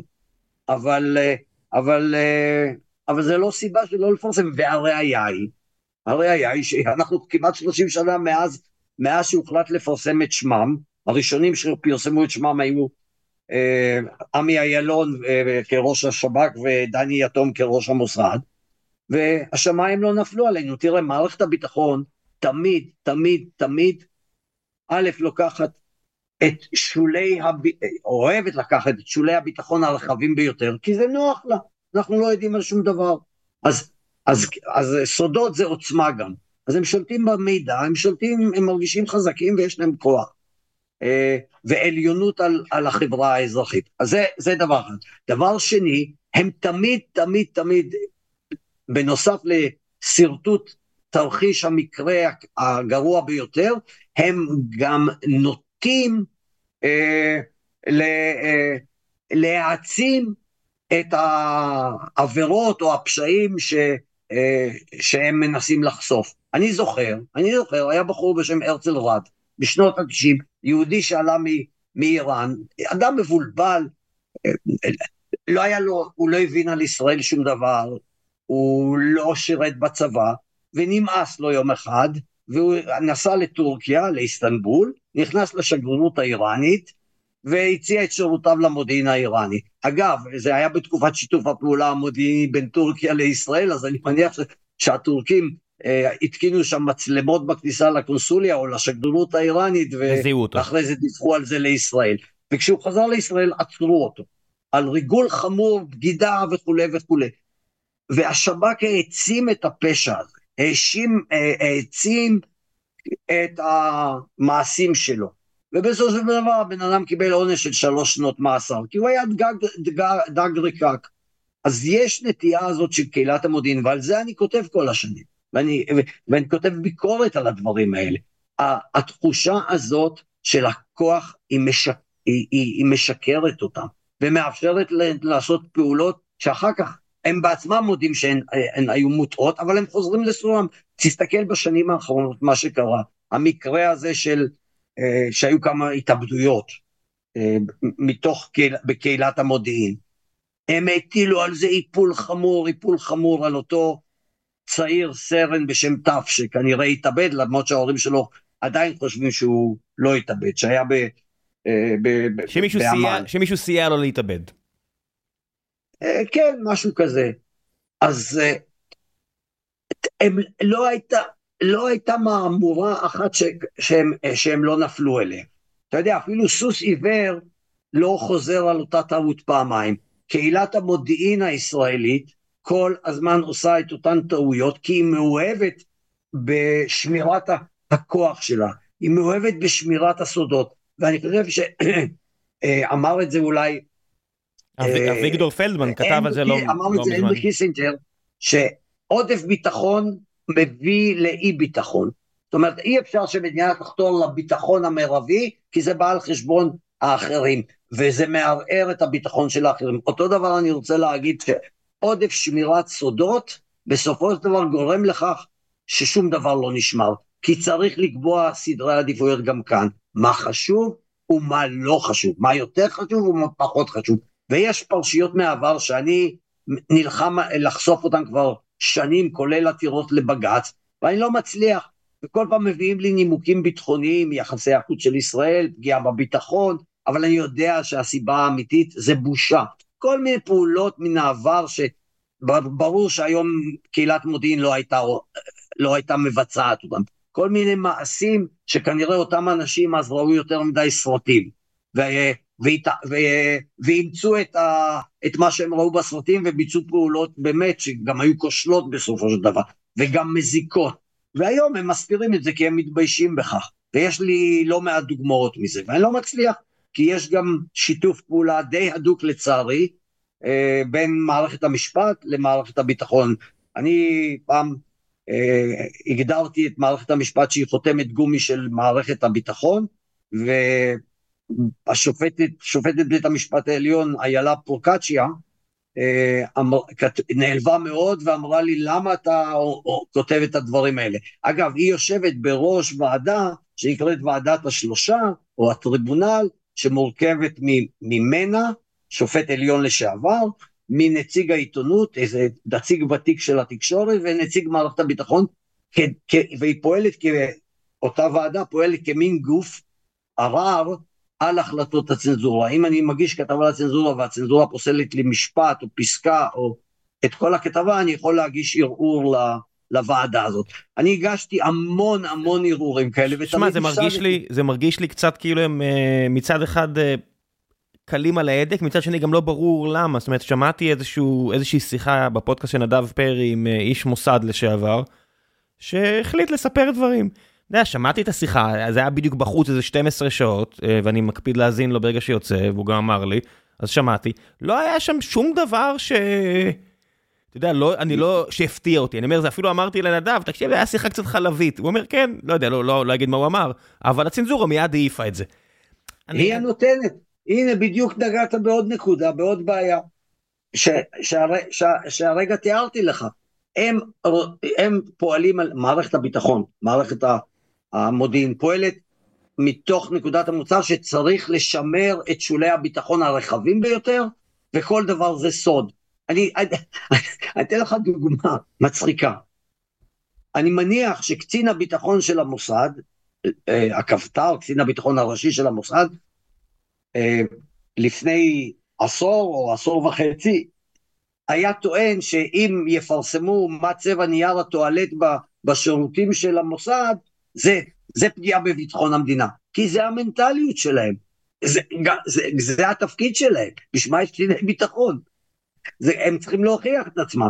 ו, אבל, אה, והבעיה היא גם שגם אם בתוך המוסד או השב"כ יש אנשים שאומרים, נו, באמת, חבר'ה, אנחנו, את זה אפשר לפרסם, או את זה אפשר, אה, על זה לא צריך להטיל צו איסור פרסום, או על הפרשיית העבר הזאת, היא באמת, באמת אה, אפשר, אפשר להביא אותה לידיעת הציבור.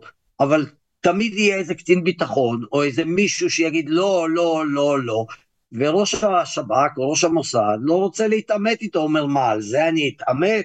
יש לי עניינים יותר חשובים שאני צריך להתעמת איתם. אז, וזה חוזר על עצמו פעם אחרי פעם אחרי פעם. תראה, אני אתמול נפגשתי עם מישהו, שרציתי לשאול אותו אם הוא יהיה מוכן לתת לי תצהיר, חוות דעת ל, ל, לאותה ועדת שלושה, בעקבות איזה כתבה שפסלו לי, אני רוצה לערער עליה, ואני יודע גם מה תהיה התוצאה, אני אזרק מכל המדרגות, כי השופטת פרוקציה היא נורא ממלכתית, והיא לרוב נוטה תמיד עם, עם, השופ, עם השופט השני, שזה איש מערכת הביטחון. אז אז ביקשתי שייתנו לי, אם הוא יהיה מוכן לתת חוות דעת. עכשיו, הוא אמר לי, אתה צודק, אין סיבה שלא לפרסם את זה, כמו שאמר לך אותו איש מוסד, כמו שאמר לנדב פרי, אותו איש מוסד שציינת. אבל הוא לא ייתן לי את התצהיר הזה, כי הוא אומר לעצמו, מה, אני, אני בשר מבשרה של המערכת, למה לי, להסתכסך בשביל איזה עיתונאי ש... ש... שיפרסם משהו ואולי יהיה לו סיפוק מהפרסום הזה. הסיבה הזו היא לא בשביל שאתה תקבל סקופ, או לא יודע מה, הארץ או מעריב, תלוי באיזה שנה אתה כותב, יקבל, לא יודע מה, עוד מנויים או עוד קרדיט. הסיבה היא שיש חשיבות. זאת אומרת, כל החשיבות של וויסל בלואוורס, ואנשים ש... כי הם רוצים שהמערכת תשתפר. הם מוצאים דברים לאור השמש, כי אור השמש מחטא.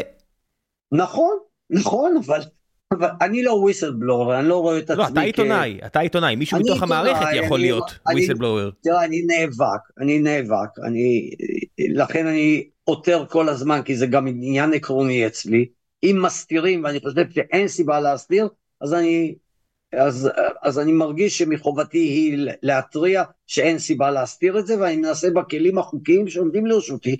אני לא אדליף ולא אמסור מידע בחוץ לארץ, ויש אנשים שעשו את זה, כי הצנזורה לא חלה על, על פרסומים בחוץ לארץ, על כלי התקשורת בחוץ לארץ, אין לצנזורה jurisdiction עליהם. אז, אה, אז אני מנסה לפעול בכלים שעומדים לרשותי. ו- ונכון, תשמע, רוב, כן. 90 אחוז ממה שמסתירים היום, אה, אה, בוא נ... לא, אני אנסח את זה אחרת. לדעתי, תש... העיתונאים, למרות שיודעים הרבה, לא, לא, יודעים מעט מאוד. יודעים הרבה, אבל זה מעט מאוד, מהסודות האמיתיים של מדינת ישראל.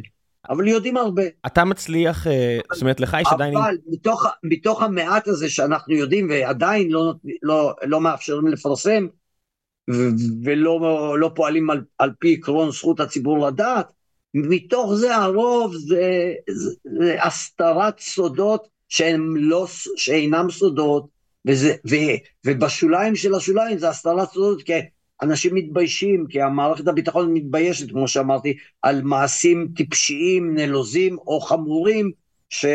ולא חוקיים שעשתה בעבר. כמה שמועות מגיעות אליך כעיתונאי עוסק בנושאים? זאת אומרת, אני למשל רואה את הפרסומים האלה בממרי של אה, יגאל כרמון על אה, כסף קטרי שהגיע לבכירים הכי הכי הכי בכירים של מדינת ישראל. זאת אומרת, אני מסתכל על זה, לי אין את היכולת להגיד הגיוני, לא הגיוני, טוב, לא, זאת אומרת, כפרסום אה, נכון, לא נכון. שאת, שזה מגיע אליך, אתה עדיין מרגיש שאתה מסוגל במקום המשוגע הזה להבין מה הגיוני ומה לא? אה, אני מנסה, אני, זה, זה אחד התפקידים, אחד, אחת המשימות שאני נוטל על עצמי זה לבדוק את העובדות. אתה עדיין מופתע? ממה? מדברים שאתה שומע ו- ונחשף אליהם, או שכבר לא מכלום. לא, אני, אני מצד אחד אני יוצא תמיד מתוך, מתוך נקודת המוצא על, על התפלות של הקיום האנושי. כמה אנשים מוכנים לה, להרחיק לכת ולעשות טעויות. שאין, שברור לך שאתה עולה על מסלול שיוביל אותך לנפילה. אז מצד אחד אני יוצא מנקודת המוצא הזאת, שאנשים פועלים על פי יצרים שלהם, אבל זה אופי האדם גם, ולכן אנשים יחזרו שוב ושוב ושוב על אותן טעויות, או על טעויות דומות. ו- וזו גם הסיבה, זו אחת הסיבות שיהיו, ושגם בעתיד יהיו כישלונות מודיעיניים, כי זה טבוע באופי האדם.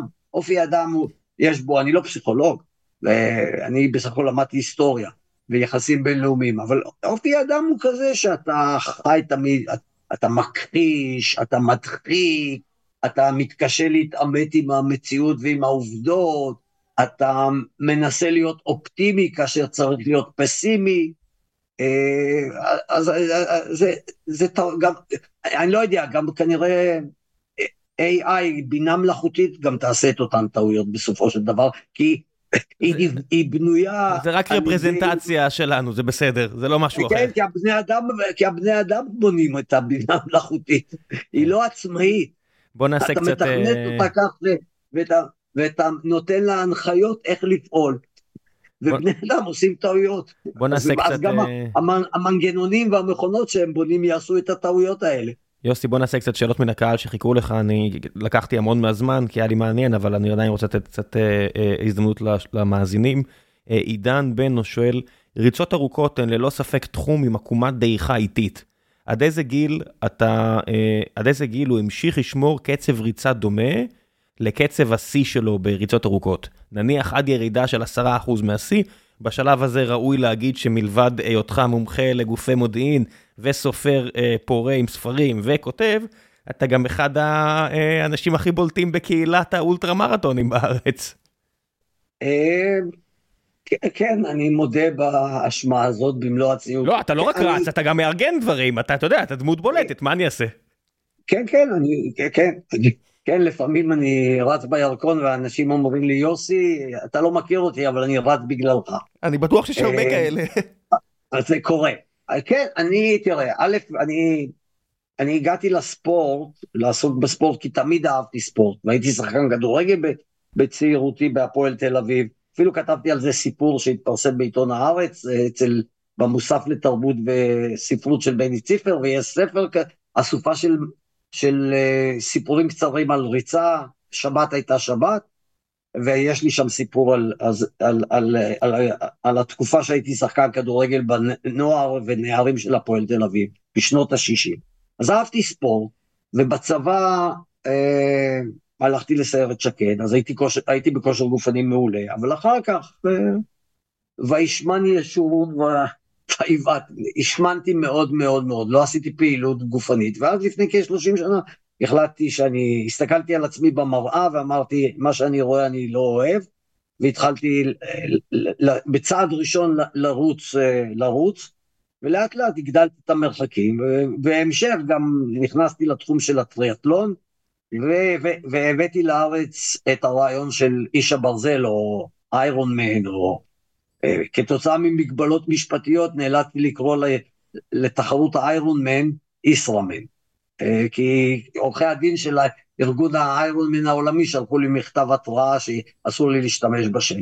אז uh, אני פריק של ספורט אתגרי, ובאמת ארגנתי במשך הרבה מאוד שנים תחרויות, את התחרויות של הישראמן, שהגיתי, יזמתי וניהלתי, אבל תמיד העיקרון שהנחה אותי היה שאני לא משתתף בתחרות, uh, אני לא רק מארגן תחרות, אני גם משתתף בתחרות שאני מארגן. אז, וכך גם על הכתיבה שלי על, על, על ספורט אתגרי. אני כותב וכתבתי על דברים שאני השתתפתי, זאת אומרת, מ- מ- מהחוויה האישית שלי. ו...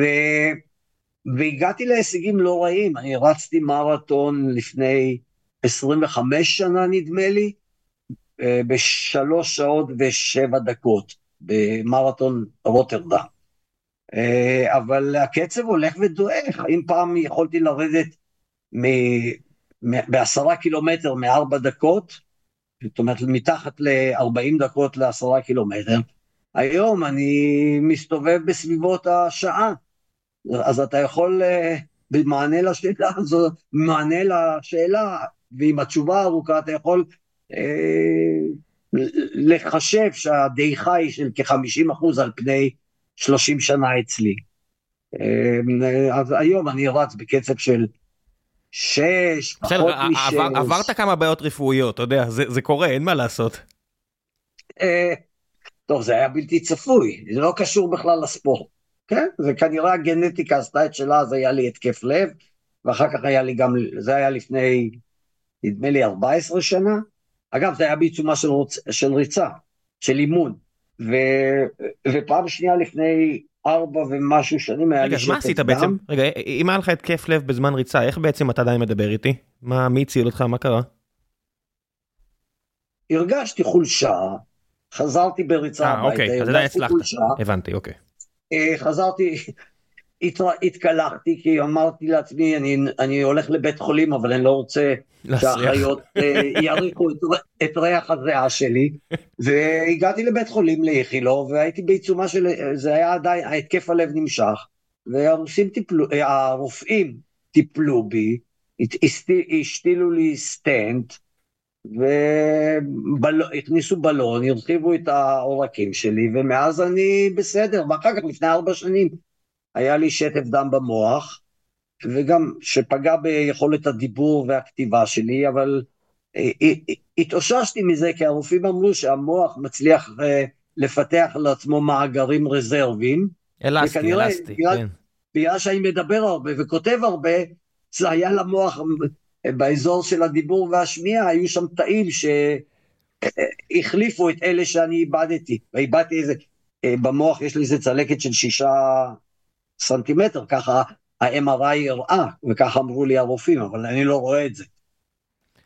אני גם זה לא, בגולגולת. אני גם לא, לא, לא יודע, לא דיברתי איתך לפני כן, אבל אתה נשמע לי חד, חד מספיק, אז uh, כנראה שהכל בסדר. כן, כן, תראה, בהתחלה באמת היה לי קשיים קצת בדיבור, לא קשיים, אבל בסיכול אותיות. אתה יודע, לדוגמה, אבל זה היה גם אסוציאטיבי, כי זה היה בתקופה שהייתה מערכת בחירות, וגם, וגם הייתה הקורונה.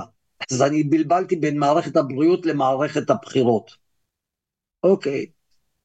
אז, אז ועד היום יש לי לפעמים לפסוסים כאלה אחרים, אבל לא, אני, אין לי בעיה קוגניטיבית ואין לי בעיה פיזית, ורק בשבוע שעבר עשיתי לעצמי חצי איש ברזל פרטי, כפי שצייצתי ו... כן, וכתבתי. ראיתי, ראיתי את זה. אתה מאזין למשהו זהו, בדרך? אז, אתה שומע אבל, מוזיקה? אבל, תראה, מה, מה אתה עושה בדרך? בגיד...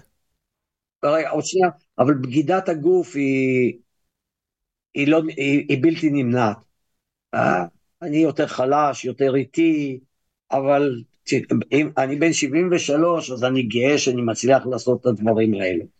ואני כן. חושב שאני בין הבודדים בארץ בגיל הזה שעדיין עושים אה, נניח חצי איש ברזל, אני לא מדבר כבר, אני לא בטוח שיש היום מישהו בגילי שעושה איש ברזלים, כי בחוץ לארץ יש אנשים. בתחרויות שאני השתתפתי, אני ראיתי אנשים מעל 70 שעשו איש ברזל שלם, שזה מדהים. לא פשוט. ובוודאי באילת, שזה אחד המסלולים הכי קשים בעולם, בגלל העלייה הזאת ל... לערי אילת. המסלול עובר מאילת, מחוף הים, עולים מטפסים לגובה של 700 מטר, ובמצטבר מגיעים בחצי איש ברזל ל-1200 מטר, הלוך ושוב, ובאיש ברזל תכפיל את זה פי שניים, אז זה כמעט, כמעט 2,500 מטר. אתה מטפס פעמיים את החרמון, פחות או יותר. בוא נעשה קצת אה, עוד איזה 2-3 שאלות לפני שנסיים. אה, אבי פרקה שואל, האם ייתכן, כפי שראש הממשלה בנימין נתניהו רמז באוטוביוגרפיה שלו, שישנם גופי מודיעין ישראלים שאינם ידועים לציבור, אה, וגם כן לשומרי הסף, ובכך לא, חופ, לא כפופים לביקורת? אני לא, לא אה, קראתי את האוטוביוגרפיה, אז אני לא יודע על מה מדובר. יש, יש, כמה, יש כמה גופי מודיעין קטנים שלא גלויים לציבור. כמו שיש גם יחידות אה, צבאיות כאלה או אחרות ש... שהם עדיין הציבור, רק מספר איפשהו. שהציבור לא יודע על קיומן, כן, אבל, אה, אבל יש עליהם פיקוח ויש עליהם בקרה, זה לא נכון שהם לא כפופים כמו אה, מצטט מהספר של נתניהו, שהם לא כפופים לביקורת אה, פרלמנטרית או ביקורת אה, שיפוטית. כן. אולי היא לא מספקת, בוודאי ובוודאי הביקורת. הפרלמנטרית לא מספקת. זה אחת הטענות ש, שאני כ, כעיתונאי, כפרשן, משמיע מעת לעת שאין מספיק פיקוח פרלמנטרי על קהילת המודיעין של ישראל. אין בכלל פיקוח פרלמנטרי על הממשלה היום, כן? אז אה, בכל התחומים. אה, הכנסת היא חותמת גומית של הממשלה, בכל התחומים. אז, אז, אבל, אז, אין, אז גם על קהילת המודיעין והביטחון אין מספיק.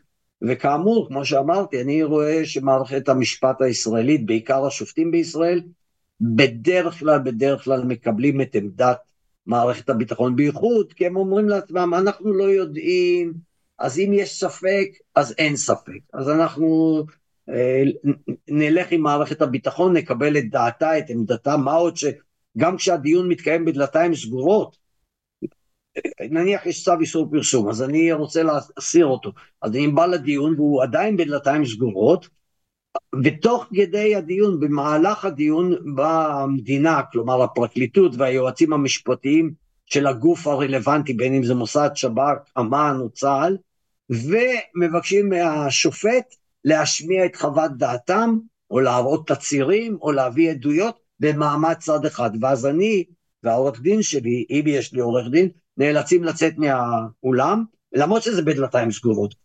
וכשאנחנו חוזרים אנחנו לא יכולים לראות ולהגיב על מה שהם אה, אה, אה, הראו לשופט.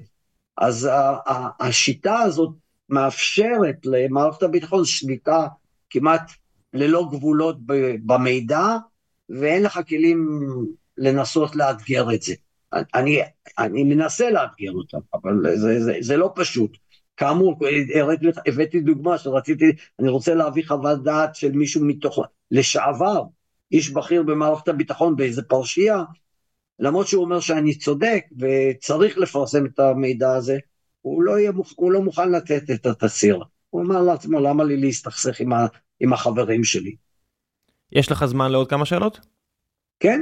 אוקיי, אז ליאור טפר שואל, מה דעתך על המהלך של נתניהו שהוביל ליציאת ארה"ב מהסכם הגרעין עם איראן, והאם לידיעתך מערכת הביטחון אה, ניסתה להתערב ולמנוע את היציאה ישירות מול נתניהו או אל מול זרועות הביטחון בארצות הברית?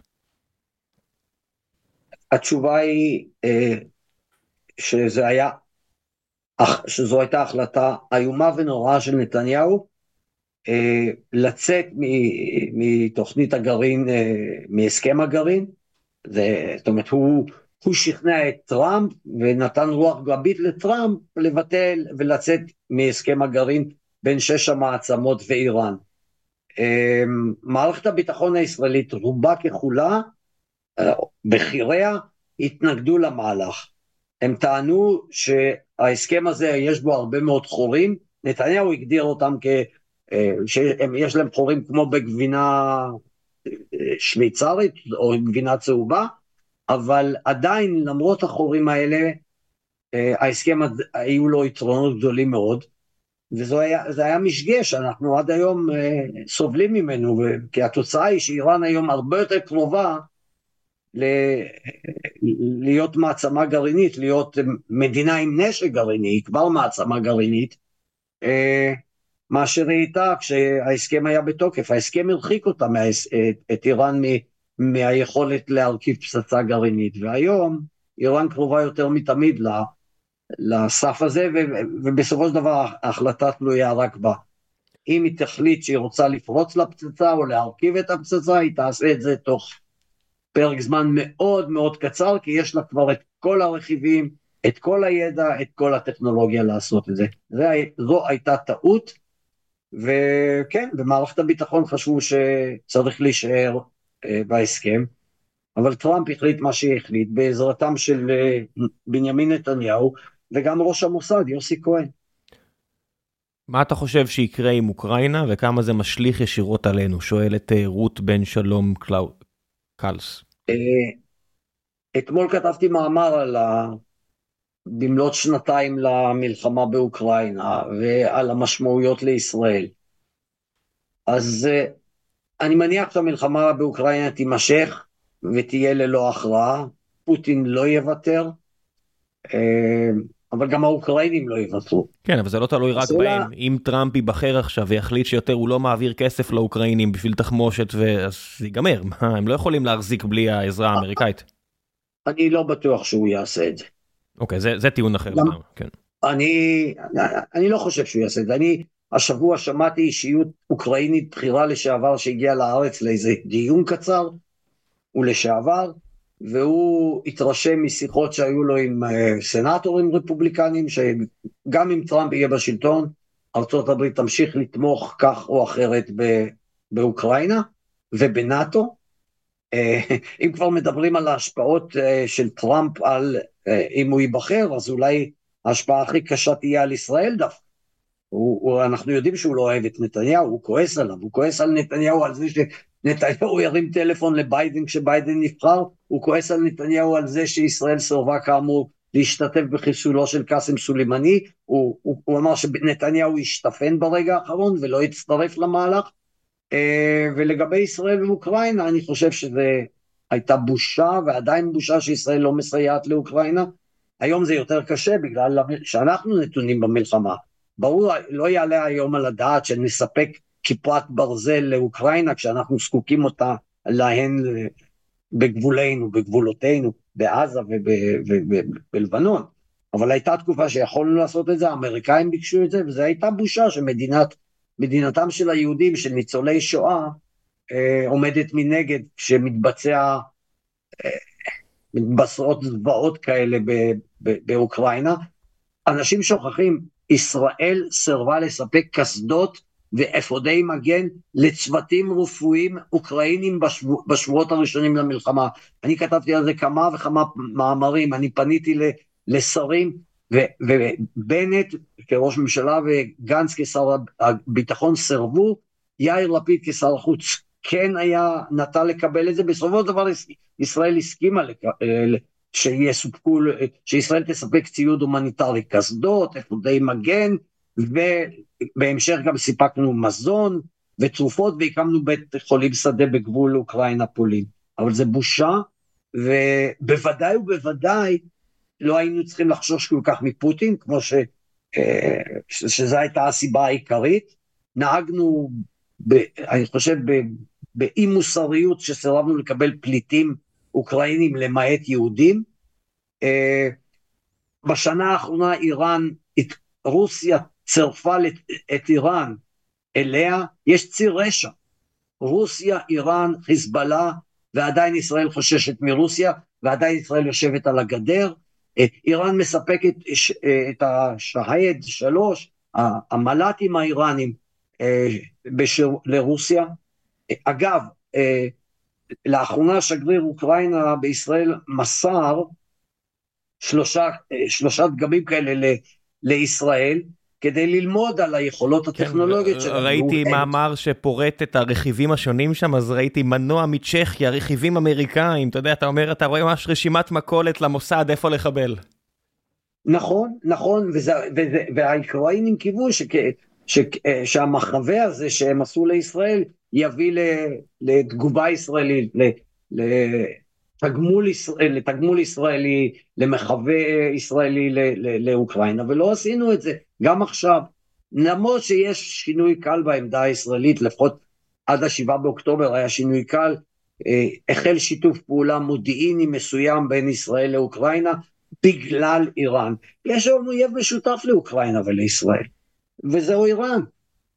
המל"טים האיראנים שפועלים בשליחות פוטין בשמי אוקראינה, הם אותם מל"טים שחיזבאללה מפעיל נגד ישראל בגבול הצפון. והם, והם אותם מל"טים שנשלחים מעיראק ומתימן לעבר ישראל, ויום אחד הם גם יישלחו אולי מאיראן, חס וחלילה. אז לכן יש פה אינטרס ישראלי מעבר לעמדה מוסרית. ישראל צריכה להיות בצד של הטובים. אם ישראל היא דמוקרטיה, אז היא צריכה להיות חלק מהעולם המערבי. אבל, אבל לצערנו, אנחנו לא פועלים כך לא בתקופת נתניהו, וגם לא כשבנט וגנץ היו אה, בממשלה, או לפיד, אה, ואנחנו רואים את התוצאה היום, שהעולם הולך ומתרחק מאיתנו, כי אנחנו מתנכרים לערכים הדמוקרטיים שלנו. אנחנו מערערים את הערכים הדמוקרטיים, ואי אפשר לזלזל בזה. זאת אומרת, ביטחון לאומי זה לא רק כמה טנקים ומטוסים יש לך, ביטחון לאומי זה, זה גם חוסן חברתי, זה גם כלכלה חזקה, וזה גם חברה מאוחדת. זה גם, לש... זה גם לשנות חלק מהחוקים. אני, אני מודה שעד שלא קראתי את הספר הזה שציינתי בתחילת הפרק, לא ידעתי שחוק העונשין בארץ לגבי כל מה שקשור לבגידה, הוא כל כך לא דמוקרטי. זאת אומרת, אני לא יודע אם המאזינים יודעים, אבל לפי החוק היבש בישראל, אפילו על הפצת תעמולה תבוסתנית בזמן מלחמה, יהי אשר יהיה אה, תעמולה תבוסתנית, אפשר לקבל חמש שנים בכלא. כן, כי הם מבוססים על תקנות לשעת חירום שהתקינו השלטונות, שלטונות המנדט הבריטים בתקופת מלחמת העולם השנייה, שבאמת אז היה ברור מי הטובים והרעים, זו הייתה מלחמת בני אור ובני חושך, מלחמת העולם השנייה. אז, ואנחנו אימצנו את התקנות האלה לשנת, לשעת חירום, חלק מהן אגב אה, בוטלו בחקיקה הישראלית, אבל חלק נשארו, ולכן וענון הוא הואשם בבגידה, למרות שהוא מסר סודות לעיתון ולא לסוכן זר. אה, אה, אין הבדל מבחינת החוק הישראלי בעניין הזה. אם אתה מוסר מידע, אתה, אתה כותב מאמר בעיתון, או מוסר, אה, מוסר מידע לעיתונאי בעיתון שמפרסם את זה וזה גלוי, עדיין אתה יכול להיות מואשם בריגול ובבגידה חמורה. בריגול חמור ובבגידה, ואפילו בבגידה אה, איך ההגדרה שם, אה, אל מול פני האויב במלחמתו. בוא נעשה עוד אה, אולי שאלה אחרונה. עד כמה ההתפתחויות הטכנולוגיות הכלליות בעולם, למשל בתחום רחפני, מכרסמות בעליונות הביטחונית הטכנולוגית של ישראל במרחב, בהנחה שיש כזו עליונות בכלל. אני חושב ש... בזמן שדיברנו, אני לא יודע, אני אראה את זה אחרי זה, אם אני, אם אני מבין נכון, בזמן שדיברנו, החיזבאללה הוריד את אחד המל"טים הכי מתקדמים שלנו, אז אולי, אה, אולי זו התשובה. האויב מתפתח מבחינה טכנולוגית, אסור לזלזל באיראן ובתעשייה הביטחונית שלה, איראן משגרת כבר לוויינים לחלל, והידע שיש לאיראן מגיע גם לחיזבאללה. ואותו, וראינו גם, תראה, גם, גם אפילו בחמאס, בעזה, ראינו שהם, הם, עקומת הלמידה שלהם היא הולכת ומשתפרת. הם, הם יודעים למדר, הם יודעים לשמור על התוכניות שלהם בסוד, הם יודעים להפעיל כוחות בסדר גודל שפר, של, אה, של, של, של שתי חטיבות שפרצו את, את, את, אל, אל, אל, מעזה אל עבר היישובים, שלושת אלפים איש שלהם עשו את זה, במקביל, אז הם כן, הם משתכללים ו, ומתפתחים, אבל עדיין ישראל היא, היא מעצמה טכנולוגית יותר גדולה מ, ויותר חזקה מאיראן, אבל אם נמשיך, אם הממשלה הזאת תמשיך אה, לקצץ בתקציבי המדע והטכנולוגיה, ותעשה את זה בעיקר מסיבות uh, פוליטיות. הנה, שר החינוך ביטל את פרס ישראל למדע, נדמה לי, לאייל ולדמן. זו החלטה פוליטית, אייל ולדמן הוא יזם, הוא תרם רבות לתעשיית ההייטק. אז איזה מסר זה משדר?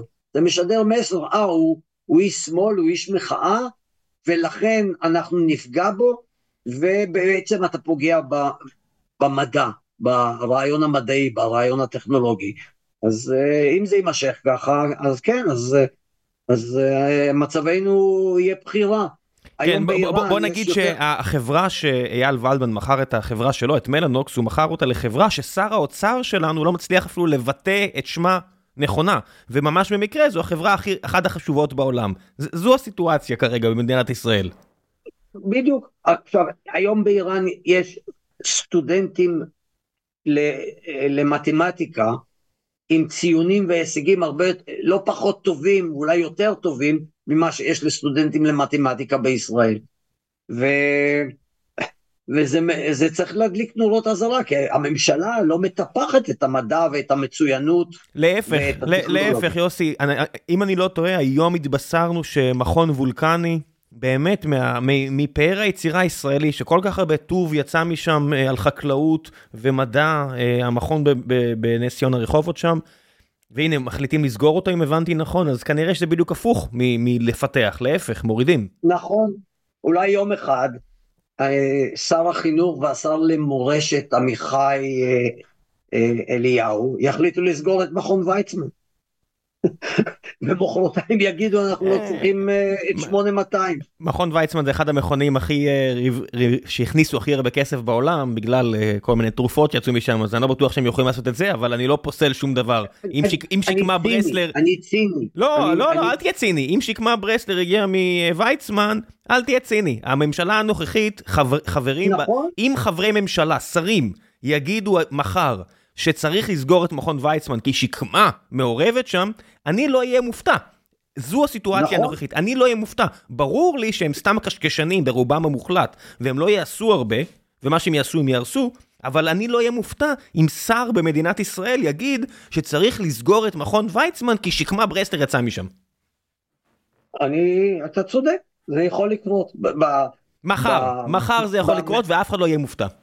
בממשלה ההזויה והמשיחית הזאת שפועלת בישראל, ואני לא רואה את סופה, אני לא רואה שהיא הולכת ל, ל, לאיזשהו מקום. לא. אז כן, הכל יכול לקרות. אני לא מדבר כבר על חוק הגיוס, ואני לא מדבר על, על, על, על לימודי ליבה, כל אלה בונים עוצמה של מדינה. עוצמה וחוסן וביטחון לאומי. וזה הולך ונסדק. הדברים האלה הולכים ונסדקים. וכל... תראה, אני, אני אגיד את זה בצורה הכי מפורשת, כי כתבתי על זה מאמר. הבעיה מספר אחת היום בישראל, שקשורה גם למלחמה בחיזבאללה ולמלחמה בעזה, זה בנימין נתניהו. הוא הפקק שתקוע ותוקע את כל המהלכים במדינת ישראל. ברגע שהוא ילך, אני לא אומר שיהיה פה גן עדן עלי אדמות, לא יהיה, אבל העסק הזה יתחיל לזוז ולהשתחרר. אני, הממשלה אני מקווה שלא לעבוד. נתעורר uh, לראש ממשלה בשם uh, בן גביר בקצב הזה. כן, בדיוק, כן, זה כמו הבדיחה בטירונות, נכון? שהרס"ר בא לטירונים להחליף תחתונים בין יום שלישי ליום רביעי. כן, יש לי חדשות טובות וחדשות רעות בשבילכם, החדשות הטובות שאחרי חודש אתם מחליפים תחתונים, החדשות הרעות שאתם מחליפים אחד עם השני. כן, אז אני, אני מקווה מאוד שזה לא יהיה כך, כי זה באמת אה, יכול להיות פה סוף של משהו, אני לא יודע של מה, אבל סוף של משהו. ובכך, ראם, תראה, אנחנו סוגרים מעגל, דיברנו על כן. ביטחון, כן. מודיעין, אבל זה שלוב בנושאים של חברה וכלכלה ודמוקרטיה וערכים ומוסר, ואי אפשר להפריד אותם. הם כרוכים זה בזה. עוצמה של מדינה, ולכן ארצות הברית עם כל הבעיות שלי, ויש לה הודעות, בעיות מפה עד להודעה חדשה, ובריטניה, וצרפת, כל המדינות האלה יש להן חולשות, אבל עובדה שהן מדינות שעדיין אנשים אה, אה, שוחרים להיות חלק, להיות איתם ולהיות חלק מה, מהקהילה הזאת. מדוע? כי בדיוק יש להם את כל היסודות האלה של חברה ושל כלכלה ושל מדע ושל טכנולוגיה, וגם הפרדת דת ומדינה, שאצלנו זה לא יקרה, אבל שזאת תהיה הצהרה האחרונה שלנו, למרות שזו בעיה קשה מאוד. זו אחת הבעיות של מדינת ישראל, שמדינת ישראל לא הגדירה את עצמה מהי מה היא בעצם. היא, היא, היא לאום, דת, אה, או העם היהודי לא הגדיר את עצמו. אז זה, זה גם אחת הסוגיות, אבל זה באמת כבר אה, אנחנו מרחיקים לכת בדיון הזה. אני כן. אסתפק בזה שבישראל יהיו תקציבי פיתוח ותקציבים למדע ולטכנולוגיה, ותהיה, ותהיה יותר, יותר קונצנזוס לאומי, צריך, אנחנו צריכים להסכים, להסכים בינינו לבין עצמנו מה אנחנו רוצים, מה אפשרי ומה לא אפשרי. האם אנחנו רוצים להתנחל בעזה? זה אפשרי או לא אפשרי. האם זה טוב או לא טוב, האם אנחנו רוצים מדינה פלסטינאית לצידנו או לא, ואם לא, אז איך פותרים את הבעיה הפלסטינאית? אה, איך פותרים את הבעיה הדמוגרפית, שעוד מעט הפלסטינאים, וכבר היום הם, יש יותר ערבים בין, בין הים לירדן, כן, מאשר יהודים. כל הסוגיות האלה, אנחנו, לא, אנחנו בורחים מדיון עליהן, כי ההנהגות לא רוצות לדון על כך, כי זה מעמיד בפניהם אה, דילמה קשה, כי הן צריכות להחליט. אף אחד פה לא, זה נראה כאילו זו מדינה שממש סולדת מלהחליט, יוסי. ברור, תראה, זה לא ייחודי רק לישראל, גם בארצות הברית כל, שנת, כל שנתיים יש בחירות, ויש את האמירה הזאת שהחוק הראשון של, של, של כל הפוליטיקאי זה להיבחר, והחוק השני זה להיבחר מחדש, אחרי שנתיים או אחרי ארבע שנים. אז גם שם הפוליטיקאים פועלים על פי, וגם במדינות אחרות במערב, פועלים על פי אינסטינקטים פוליטיים ועל פי אינטרסים פוליטיים, אבל יש להם גם איזושהי מחויבות לציבור. ואצלנו אני חושב שהערך הזה של שירות לציבור הולך ונעקר. הערך הזה הולך ונסדק ונחלש והוא כמעט לא קיים. ואז אתה רואה את התוצאה ש... שאני, אתה, אתה אומר שאתה צריך להיאבק על הזכויות שלך שמגיעות לך כדין, אבל מישהו מתעלל בך ומתעמר בך ולא נותן לך את זה, בין אם זה משרד ממשלתי א' או, או משרד ממשלתי ב'. מדוע? כי, הוא, כי אותו אדם שעושה את זה אומר, אני ואפסי עוד, אני לא, אני לא, לא מחויב ל, ל, לאף אחד, ובוודאי לא לשירות הציבורי, למרות שאני מקבל משכורת מהשירות הציבורי. וזאת בעיה של ממשלה, של ניהול. של, של הנהגה, שתדפוק על השולחן ו, ו, ושל שכר ועונש.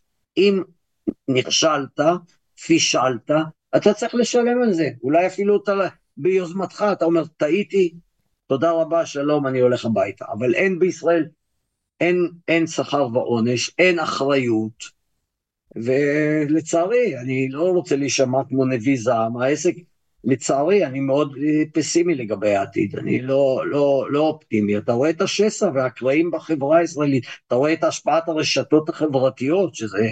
אתה רואה מה עושים uh, תאגידי הענק האלה, גוגל ופייסבוק, איך הם מהנדסים את התודעה האנושית, וזה מחלחל לכל מקום על פני כדור הארץ, ובכלל זה, ואולי במיוחד בישראל. ובנימה פסימי זו, יוסי, תודה רבה רבה רבה על הזמן. תודה.